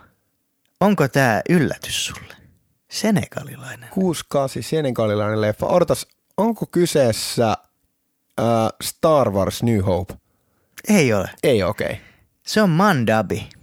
Ei mitään hajua. Se on siis erittäin kiinnostava pikkuelokuva, mikä kertoo, se, se on senekanilainen pienkylä mm. ja sitten tota, tämän miehen niin veli tai joku sukulainen asuu, serkku tai joku asuu Pariisissa ja se pyytää, että se käy nostamassa käteisenä rahaa sille. Ja, ja sitten se lähtee sieltä sen kylästä kaupunkiin ja sitten se kohtaa kaikki nämä niin kuin vaikeudet, mitä tielle voi tulla, kun se on niin kuin osin se maa jotenkin teollistunut ja osittain ei ja kaikki ei käytä pankkeja ja, ja näin edespäin. Ja sitten se joutuu byrokratian niin kuin kanssa kamppailemaan. Siis, ihan, siis se kertoo tosta käytännössä se leffa. Ja se on tosi mielenkiintoinen, tosi hyvin tehty ja viihdyttävä. Onko sulla toi? Mulla ei ole sitä, mutta se on, tota, mä näin sen Mubista joskus ja sitten se on kriteerionina kyllä julkaistu, että mulla on niinku tarkoitus ollut se hankkia. Sitten kun mä hankin, niin katsotaan se. Kyllä. Joo, on siis e- erikoinen, yllättävä, yllättävä hehkutus, täysin outoa uutta kamaa. Oliko tämä siis sun ykkönen? Ei, tää oli mun perintöprinsessa. Okei. Mulla on ykkönen, no sanonko mä sen, koska mä en nyt tiedä, onko meillä No me voidaan sitten jauhaa siitä, kun mä vähän vaihtelin tässä. Mä olin, tää, oli vaike, tää oli vaikein päätös, minkä mä jouduin totta? tekemään. No mikä on sun ykkönen? Huuliharppu kostaja. Joo, kyllä. Se oli sama. No kyllä mä vähän niin kuin sen laittasin kärkeen. Joo. Se on tokaksi paras länkkäri, mitä on tehty. Mikä on paras? Hyvät pahat Niin justi. Mehän Et... käytiin tämä, mä joudun vähän niin pakottaa sut sinne Joo, leffaan. joo. Mutta tota, Niin me, oltiin, aina. me oltiin katsoa tää tuolla Kino Reginassa. Ei sitä hirveän pitkää. Kesällä varmaan. Kesällä joskus, joo. Ja harmillista oli se, että se kopio oli tosi huono. Et se oli jännä, nau, nauratti se, että välillä oli varmaan tuhoutuneita ru, ruutuja, niin siihen oli väliin leikattu jostakin remastered-kopiosta sitten niitä kunnon kuvia ja voi vittu. Ja Olisivat oli... nyt näyttäneet sen vaan kokonaan. Se oli ihan, se oli sellainen oranssin punainen se, oli se ihan kuva, se rohisi. Ja, ja se, mä ootin, että se kuva ei varmaan ole mit, mitenkään niinku erityisen hyvä, mutta se, että se oli noin huono, niin kyllä se yllätti. Vähän meni sellaisen niin kuin loufistelu-fiilistelyn, että olis, olisivatpa nyt näyttäneet vaan siitä jonkun tylsän uuden version. Joo, mutta se on, siis se on loistava musiikkia myöten, niin kaikki Joo. toimii ja se on yksi niitä niin kuin monumenttielokuvia tavallaan. Yksi parhaita mun mielestä ehkä musia, musajuttuja, mitä missään elokuvassa. Se sen päätunnari mun mielestä. Rankkaa jopa ykköseksi ehkä. Mutta siis on, on se on. Onhan se hidas. Et siinä on ihan selkeä mun mielestä sellainen notkahdus siinä niin kuin sanotaan 45 minuutin kohdalla, kun se elokuva käynnistyy. Se on tosi hidas se alku. Olisiko se niin kuin sellainen a, a, selkeä alkujysäys, kun se sinne junaan menee se mm. Bronsonin hahmo, kun ne konfronttaa ekaa kertaa niiden pahisten kanssa tai joku tällainen. Mutta tota, se on erikoinen elokuva myös, että niinku, kuka on päähahmo. Että niinku sekin on jotenkin jännä, jännä homma ja ylipäätään tämä, että Claudia Cardinale on merkattu aina ekaan mullahan on tossa se juliste mun ovessa ja Näinhän siinäkin se on. se on ekana. Ja sitten on Henry Fonda, sitten on Jason Roberts, Bronson tulee viimeisenä. Mutta Bronson on myös tuossa niinku heti ensimmäisenä tavallaan, kun katsotaan siitä leffan nimestä ylöspäin. Eli eh, mä veikkaan, että tuossa on vähän haettu sitä, että kaikki on jotenkin samanarvoisia. Joo, kukaan on... ei ole, koska tuossa on niinku kardinaali on ykkösenä, sitten seuraavalla rivillä on Fonda ja Roberts – ja sitten alimpana on Bronson ja sitten tulee leffan nimi. Se on Erika, mä oon miettinyt skidistä asti, että kun, mitä, Bronsonhan on se tyyppi tässä, se on se tyyppi. Ja silleen, että mi, miksi se on niinku jotenkin vähiten arvosena siinä. Mutta sitten toisaalta taas niin, kenen tarinaa se niinku kertoo, koska siinä on vähän niinku kahden tyypin niinku tarina. Se on Erika, se on kivasti rikottu sitä kaavaa. Että onhan se tavallaan sen naisen tarina. Mutta toisaalta oliko Bronson pienin tähti tuohon aikaan siis myös, jos ajatellaan, että eihän väkivallan vihollinen ollut, ollut vielä on ollut Euroopassa aika iso stara tuohon aikaan, ja Fonda nyt on Fonda. Niin.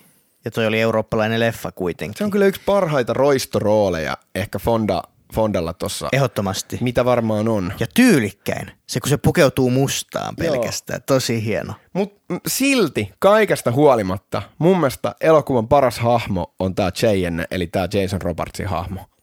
Mä oon sitä mieltä. Varsinkin nyt kun me oltiin leffas katsoa, mä silleen, että se oli hauska kaikki sillä. mitä se sanoo on timanttia. Ne sen sellaiset härski, härskit hy, hy, hymyt siinä ja silleen, että niinku tuntuu siltä, että joka kerta kun se sanoo jotain, niin sieltä tulee joku sellainen sanailu.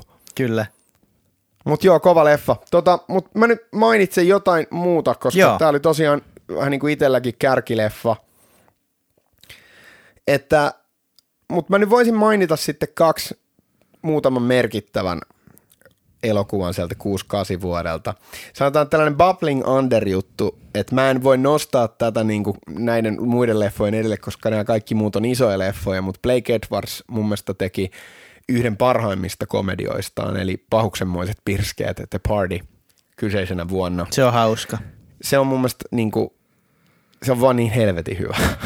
se niin kuin, sille, että jos niin kuin pitää sanoa, että mikä on hyvä sellainen niin kuin sekoiluleffa, missä vaan jengi vaan sekoilee ja tekee kaikkea tyhmää ja hommat menee ihan vaan niin kuin, ihan niin kuin prinkkalaksi, niin siinä on hyvä kaos. Ja se on, yksi, yksi Sellersin parhaita on. mun mielestä kanssa, että mä en, mä en ole hänen faninsa suuresti, mutta sillä on muutamia tosi hyviä elokuvia ja rooleja. Being There, sehän on varmaan sen paras mm. elokuva.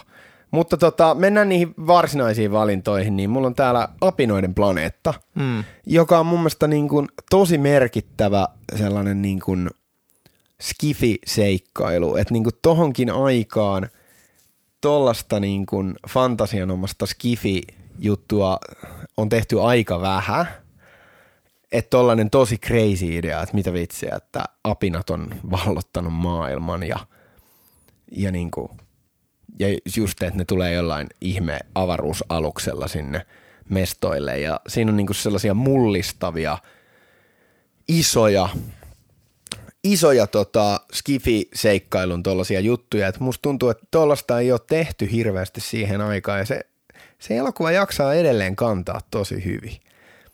Et siitä nyt voi tietenkin olla montaa mieltä, että miltä niin ne apinamaskit voi niin näyttää nykyihmisen silmään, mutta ei se nyt hirveästi häiritse. Mun mielestä ne näyttää hyvältä mm. niin kuin verrattain siihen. Se on niin kuin oikeasti maskeerausta ja, ja tämmöistä niin kuin naamiointia, niin kyllä se toimii. Siinä on hyvä tunnelma, hyvä juoni ja todella makea se loppukäänne spoilataanko me tämä vanha No voi sitä niin se, että vanhat, ne jos vaan, se on oma häpeä, jos se ne olikin kattonut. tehnyt vaan jonkun oudon kierroksen ja ne olikin omalla kotiplaneetallaan. Ja siellä on vapauden patsas palasina siellä rannalla vaan lopussa. Vitsi, tuli kylmät varet, kun se lapsena eka kertaa näki sen, what? Tämä on tota, jopa mä pidin tästä elokuvasta, vaikka tämä on tätä skifiä niin sanotusti, niin Tää, mä en ole muita vanhoja Pinoiden planeettoja nähnyt kuten ekaan. Eka ja toka on, on hyviä. Sitten, sitten ne tota, vähän menee sellaiseksi TV-mäiseksi, TV-elokuvamaiseksi sellaiseksi, että ne juonet ei ehkä ole ihan niin hyviä. Joo. Hyvää viihdettä. Tämä on kun rautaan kuuma. Joo. Mutta tämä oli niinku, tää oli vaan jotenkin tosi vaikea homma. Että vittu, kuusi kaasi silleen, että meillä on Once Upon a Time in West – ja sitten on samaan aikaan tullut 2001, hmm. niin minkään muun vuoden kohdalle ei nyt ihan tullut niin, mutta tuossa nyt melkein tekisi mieli sanoa, että se on jaettu sija, koska Joo. se on vaan niin mullistava leffa, mutta jos mun silti pitää ja sanoa, juliste että... löytyy. Juliste löytyy tuolta joo. Ja tota, että mutta sanotaan näin, että mä mietin sen aina vähän sen mukaan, että, että jos mun pitäisi niin kuin joku leffa katsoa monta kertaa, niin kyllä mä silti mieluummin ton länkkärin valitsen. Koska 2001 kaikesta huolimatta, kuinka hieno se on edelleen. Pääsin muuten näkemään sen tuolla Bristolissa, 70-millisen version aikoinaan. Mutta niin Bristol se on, oli se, hyvä leffa. Joo, tiedät. se oli kiva. Mutta se on, se on vähän tylsä. Mun mielestä kukaan ei voi kiistää sitä, etteikö se olisi vähän pitkävetäinen – kun siinä ei oikein ole tiedäkö, dialogia ja ne kaikki asiatkaan, ne ei tapahdu sellaisella niin kuin alleviivaavalla thrilleritavalla, esimerkiksi se koneen sekoaminen. Kaikki tapahtuu silleen hemmetin hitain kääntein ja se karttaa sellaista niin kuin – juonellista alleviivaamista 2001 tosi paljon. Mutta hieno elokuva. Mun täytyy sanoa, että mä en ole ikinä pitänyt siitä hirveästi. Mä, mä tunnustan sen tekniset saavutukset. Ne mä niinku pystyn kyllä näkemään siitä, että se on, se on ollut ihan vertaansa vailla, miten ne on luonut tavallaan sen sellaisen ajattomaan, koska nykyään kun katsoo niitä avaruusaluksia ja sitä, miten ne on luotu, ne avaruusalukset sieltä sisältä päin, kun siellä on muistaakseni suomalaista designiakin, mm. ajatonta 60-luvun muotoilua ja tällaista, niin se näyttää edelleen tulevaisuudelta, mm. vaikka se on 60-luvulla suunniteltu mm. ja tehty. Ja ja siis se on siihen aikaan, se on ollut teknisesti varmaan ihan huikea, koska mm. sehän on ennen, ky, melkein kymmenen vuotta ennen Star Warsia eka. Joo. Ja, ja tota, ö, No Star Trek-sarjahan oli tietysti ollut jo, mutta, mutta kuitenkin niin, niin se oli saippua Tuommoista ei ole ollut aikaisemmin. Se mm. musiikin käyttö ja kaikki tollainen, niin on, onhan se hämmästyttävän hyvä. Mutta mä en ole ikinä pitänyt siitä elokuvana hirveästi. Mm. Et mun, mä oon ehkä kaksi tai kolme kertaa se katsonut vain, mutta mulla on se hyllyssä ja mä en ole luopunut siitä ihan sen takia, että mä ajattelin, että se täytyy yrittää vaan niinku itseensä – Kato saada. se uudestaan, koska mullakin oli niin, että ekaa kertaa kun mä katoin, niin mä en tykännyt siitä. Että se, on, sit se kasvo mulla sellaiseen arvoonsa. Ja sitten mulla on senkin jälkeen ollut vaihtelevaa, että välillä mä oon silleen, että voi helvetti, kun tää onkin vaan kova. Ja sitten aina taas jollain kertaa voi olla silleen, että no joo. Mutta sä oot skifi äijä. Mä, skifi. mä en oo skifi äijä. Joo, just näin. Mutta tota, Epic. Tiedätkö sen jutun tästä, että tää oli niinku, että tämä salaliittoteoria, että Kubrick mm. palkattiin lavastamaan Apollo 11 kuulento tämän leffan tiimoilta sen jälkeen. Siis, siis tähän on lähtenyt, kun mä, mä seuraan internetin likaämpäriä ja se ei ole Reddit, vaan se on Twitter. Okay. Ja, ja sehän on lähtenyt siellä hörhöjen keskuudessa. Nyt joku on löytänyt videon, jossa Stanley Kubrick kertoo kuolin vuoteellaan, että hän on kuvannut sen kuulennon ja hän ei ole aikaisemmin voinut puhua. Se mies, se parrakas ukko ei näytä yhtään Stanley Kubrickilta. Se kuoli sydänkohtaukseen ja, ja, ja, ne, va- ja ne varmaan on siis niinku ajatellut sen, että se varmaan kuoli koronapiikin takia No, sydänkohtaukseen. Mutta siis se on sitä samaa porukkaa, ketkä, Joo. ketkä on niinku kieltää näitä ja puhuu näistä, zeto, niinku näistä mm. kaikista. Siis se on käsittämätön suo, mutta on kyllä kuullut. Mutta mut haluatko sä uskoa tuohon? Siis no mun täytyy To, sanoa. toi on mun lemppari salaliittoteorioita nimittäin. Mut- Ja se juttu siitä, se dokumenttihan on tästä, että koko hohto käsittelee vaan sitä sen paljastusta koskien niin tuota juttua kohtaan. Mun täytyy sanoa, että, että, että toi, kun mä katson sitä ku, kuvia siitä, miten se on, on kuun pinnalla se avaruusalus, niin mä en ikimaailmassa usko, että tommonen pystyy lentämään. Ja että mm. sillä on pystytty lentämään niin satoja kilometrejä, tuhansia kilometrejä maasta avaruudessa kuuhun. Niin se tuntuu musta niin käsittämättömältä. Joo, niin kuin että- a- aikaan sidoksissa olevana juttuna, että se tuntuu oudolta, että 69 olisi tehty Niin. niin. jotain tollasta. Se tuntuu vaan oudolta. Ja siis onhan se, että se tuli just 2001 jälkeen se kuulento. Ja, siis se, ja se, että kun me, ne, me tiedetään, että Neuvostoliitto ja Yhdysvallat oli niin napit vastakkain, Niin. että kuka ehtii ensin. ja Neukkula ehti tekemään tosi monta juttua, kato Hyvin, ensin. niin, tavallaan sellaisia. Niin se, että Yhdysvalloille tuli kauhea kiire, että niiden täytyy voittaa tämä avaruussota, niin sitten ne feikkas sen. Et mä en ole salaliittoteoreetikko, mutta Joo. Joo, eikö kyllä toi on sellainen juttu, joka aina, ja sen, toi on hauskaa, koska toi on ollut niin vahvasti, ihan tosi laajastikin joka paikassa sellainen keskustelun mm. aihe. Ei pelkästään nyt missään huuhaa foorumeilla, että se jopa tuntui vähän kurjalta, kun tuli tämä First Man-leffa, koska vittu niin, mua olisi kiinnostanut enemmän leffa, joka olisikin lähtenyt siihen suuntaan. Mä koko sen elokuvan ajan, kun mä katoin sitä, mä toivoin, että tulisi joku viittaus siihen vaan, että mm. what if. Se olisi ollut mielenkiintoisempi leffa. Se oli hyvä elokuva, mutta mä, olisin, mä haluaisin nähdä vielä elokuvan tosta, että jos se lavastettiin, mm. niin miten kaikki olisi tapahtunut. Se on- Helvetti se olisi kova. Se olisi leffa. niinku Oliver Stonein heiniä, koska Joo. Mä en usko, että kukaan muu uskaltaisi nyt lähteä noihin salaliittojen maailmoihin mukaan. Joo. Mutta, mutta se on kiehtovaa, koska mustakin tuntuu niin hassu, että kun mä katson noita mun tonnikalapurkkeja, mitkä on, on niinku tiskipöydällä, että mä niillä lentäisin tonne avaruuteen, niin en mä näe sitä niinku tapahtuvaksi. Se, se näyttää niin omituiselta. Mutta on ihan kiehtovaa, eihän tämmöinen spekulointi haittaa ketään tietysti. Ei. Että, Tota, mennään kuningasvuoteen. Mun lempivuosi, mitä maailman historia kattaa sisällään 1969. Jo sen sanominen tuntuu pirun hyvältä. se on kyllä hyvä. Se on vaan mieletön, siis se, ne kaikki musajutut, leffat, siihen, siihen liittyy niin paljon kaikkea sellaista niin kuin populaarikulttuurikuvastoa, Woodstock, se niin kuin, aivan loputonta. Monet maailman isoimmat joku niin kuin rockibändit on tehnyt niiden ekan levyn silloin. No, Elton Johnin eka levy. Niin, Led Zeppelin ja niin edelleen. Että se on niin, kuin niin jotenkin sellainen aivan käsittämätön vuosi. Ja just tämä on ollut se aika, kun nämä Claptonit ja Hendrixit, kaikki mm. nämä on pyörinyt jossain siellä Lontoossa. Mm. Silleen, että ne on ollut ihan sellainen niin kuin yleinen näky siellä jossain Camden Townissa, kun äijät on hippivaatteissa on siellä pyörinyt. Et niin kuin, kun, jos kysytään aina sitä, että mihin, mihin vuoteen menisi, jos saisi niin kuin mennä aikakoneella, niin tämä on se mun valinta. Mutta mitä on sun elokuvavalinnat? Pahamielinen elokuva Poika ja haukka on, on tosi hyvä, mutta mä en sitä varmasti koskaan katso uudestaan, niin siksi mä oon sitä hankkinut hyllyyn. Naurattaa toi title jo poika ja haukka. Mutta se, se on omituinen, koska se on kes englanniksi. Niin Okei. miksi se on poika ja haukka niin kuin alleviivattu? Mä näin just varmaan kuukausi sitten vai alle kuukausi sitten vaarallisen loman, eli Lapiskinen. Tykkäsitkö siitä niin Mä paljon? tykkäsin siitä todella paljon. Oho. Se oli musta tosi hyvä elokuva. Mähän tykkään myös siitä Bigger Splashista, mikä on niinku tehty. Se uusi versio on musta paljon. No, varrella. me keskusteltiinkin tosta. Mä dik- dikkaan siitä melkein enemmän. Ja tuossa oli vaan sellainen niinku tunnelma ja kaikki toimi niin mahtavasti, että mä, mä rakastan, mutta Sä rakastuit siihen mimmiin myös siihen, myös Kumpaan? siihen, molempiin. Hyvä. mutta, mutta, mutta siis Se oli oikea vastaus. Mutta mulla on nyt, nyt dilemma, että Niin. jos sä sait äsken ton, että sä jaat kahdelle se sijalle, niin mä jaan sija. tämän vuoden kahdelle sijalle, koska Joo, on kaksi mennä. niin erilaista leffaa, mitkä on niin, niin kuin, tyylilajissaan parhaita, että mä en pysty sanomaan.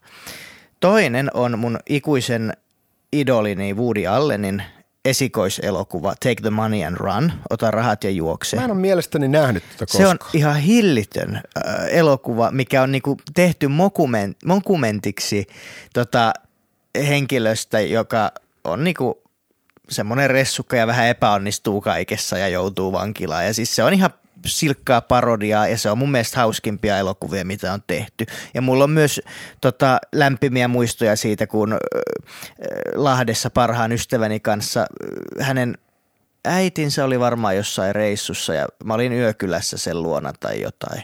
Ja sitten, ja sitten me katsottiin, se oli hankkinut ton Take the Money and Run DVDn paikallisesta Anttilan Top Tenistä. Ja se sanoi, että tämä on tosi hauska, tämä on tosi hauska. Mä en silloin vielä ollut Allen ja niin kuin muistaakseni fanittanut. Ja sitten mä ajattelin, että no ei kiinnostaisi kyllä yhtään, mutta no katsotaan nyt kun haluat. Ja se kestääkin vaan tunti kymmenen. Jumalauta mä nauroin ääneen. Ja sitten kun mä katoin sen joskus puoli vuotta sitten edellisen kerran, mä nauroin taas ääneen. Ja mä oon aina, kun mä oon kattonut sen, mä oon nauranut ääneen. Musta se on vaan niin hyvä. Ja me voidaan katsoa se joskus. Niin kun mä just kun mietin, että toi on- toi voisi olla aika hauska, koska mä en ehkä niistä Allenin kultaajan leffoista ole koskaan niin digannut. Joo. Mutta toi, niin kuin noi varhaiset työt, musta tuntuu, että ne kiinnostaisi mua ajatuksen tasolla jo enemmän. Mutta voi olla toisaalta, että se menee liian komediaksi. Että et mä en tiedä, tykkäisitkö sä, mutta voi aina yrittää. Mä tykkään 60-luvun koheltamisesta. Joo, Kuitenkin Party, joka on Niin, mulle no pari joo. komedioita, on samalta ajalta. Ja totta. Mutta se, se on niinku mahtava. Ja sitten toinen, minkä mä valitsen, on Melvillen Army of Shadows, eli Tuntemattomat sankarit mikä on tällainen ranskalainen, olisiko se toisen maailmansodan. Natsit on vallannut Pariisin ja sitten nämä on tuolla niin kuin maan alla, tämä resistance vastarintajoukot ja, ja ne yrittää tota lyödä, lyödä sitä ja saada haltuunsa jotain. Siis se on tyylillisesti ja, ja niin kuin kaikin puolin niin kuin eheimpiä ja ehkä mun yksi lemppi ranskalaisleffoja, mitä on tehty. mä en ole myös. nähnyt tota. No mulla on Toi- sekin, niin katsotaan sekin sitten. Ketä siinä on roolissa? Siinä on toi, siis siinä on mun mielestä sama henkilö kuin oli, olisiko se Alan Delon ollut siinä? Onko se siinä, mutta sehän on Melvillen kanssa teki monta monta elokuvaa kuitenkin. Ainakin neljä, Ihan jos se, ei enemmänkin. Ihan sekka, mulla on tässä tää lista.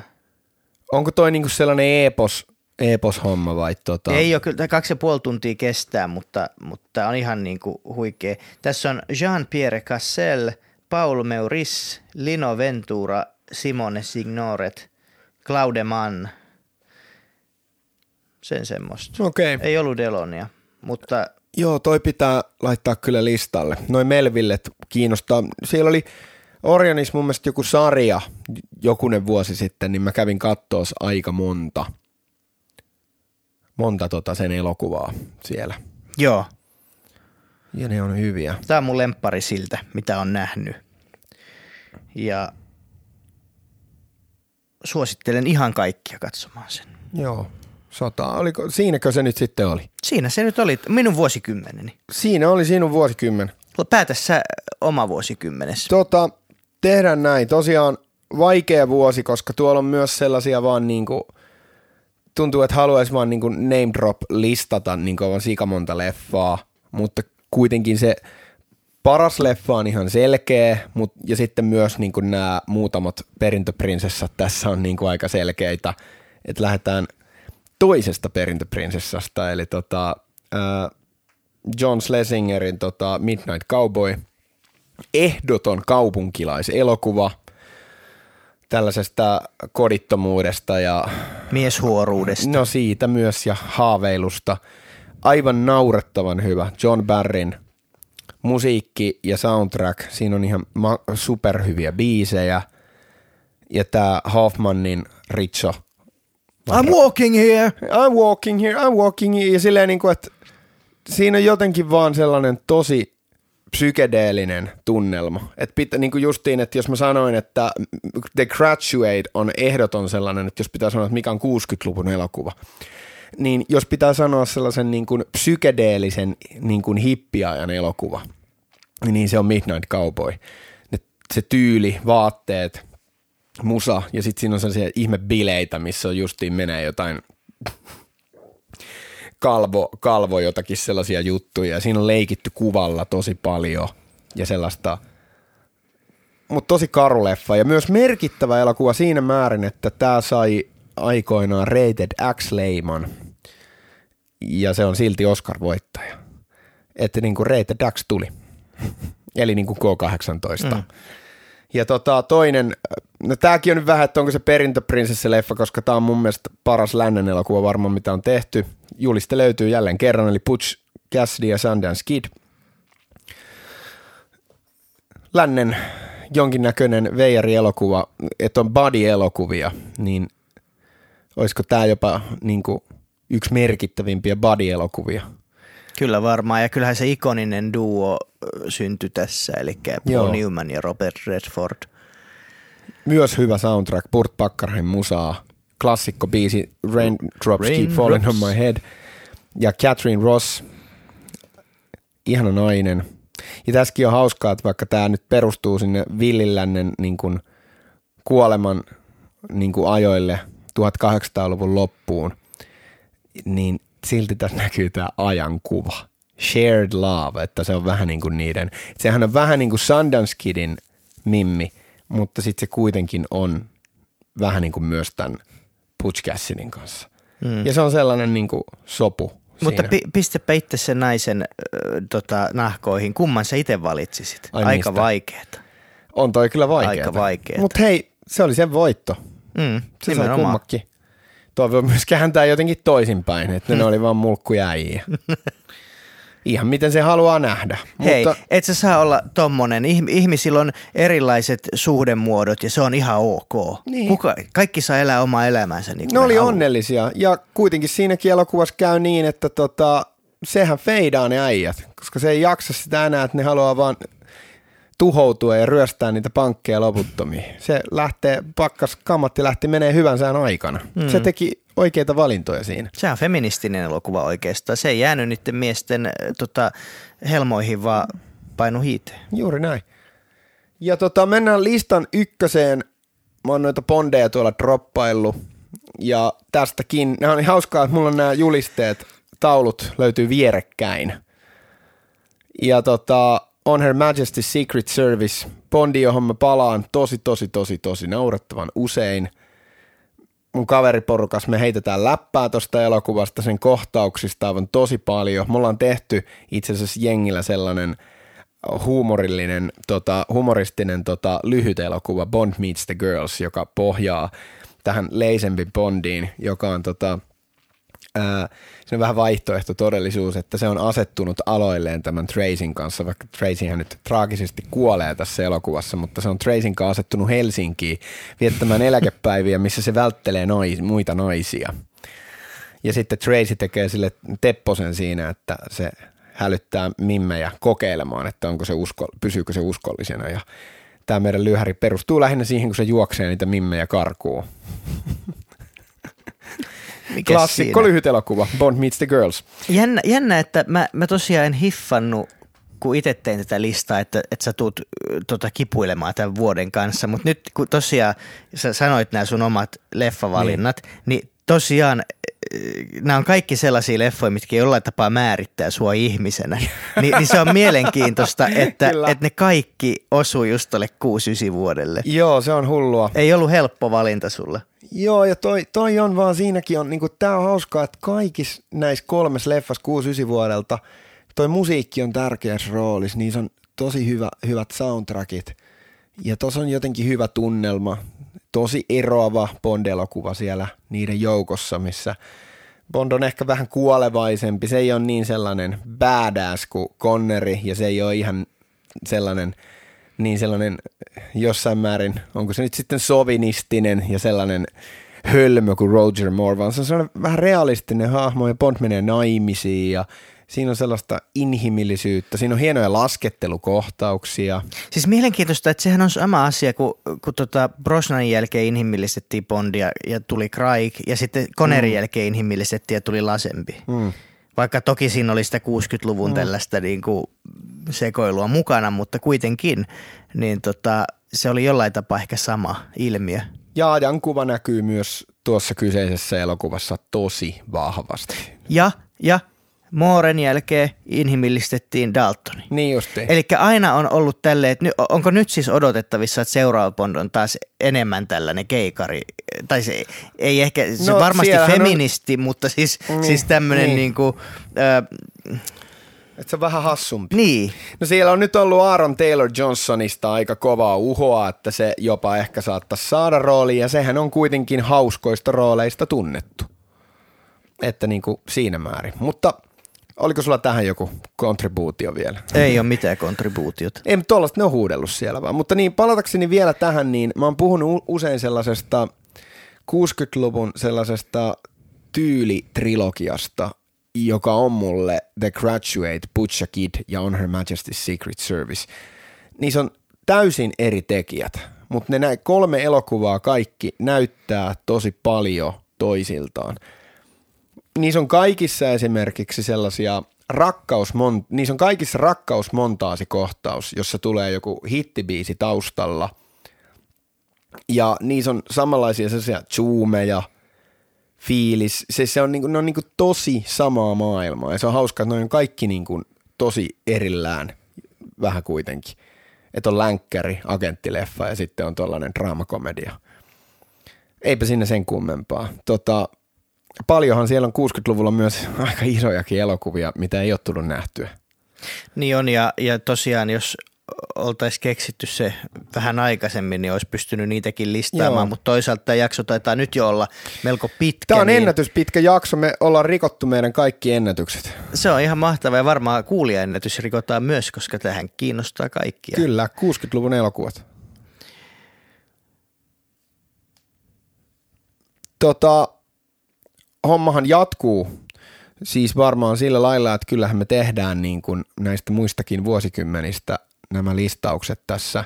Tehdään jossain vaiheessa. Vielä, että niin kuin ei nyt ehkä heti perään, tässä on muutakin siistiä tulossa, mutta ehkä katsastetaan pari uutuusleffaa taas ja jauhetaan niistä ja, ja mitä muuta aiheita meillä nyt onkaan ja palataan tähän sitten, kun tuntuu siltä. Tämä on kyllä tosi hauskaa. Kyllä, ja tästä saa niinku mahdollisesti halutessaan kato leffa tärppejä. Toki ne on vain meidän makua, mutta kyllä mä sanoisin, että meillä oli aika paljon tässä kuitenkin myös isoja elokuvia. Joo, ja meillä on, meillä on siis kultivoituneimmat kuuntelijat, mä oon kuullut. Meillä on parhaat, parhaat kuuntelijayleisöt, joten, joten tota, mä uskon, että he tykkää kyllä.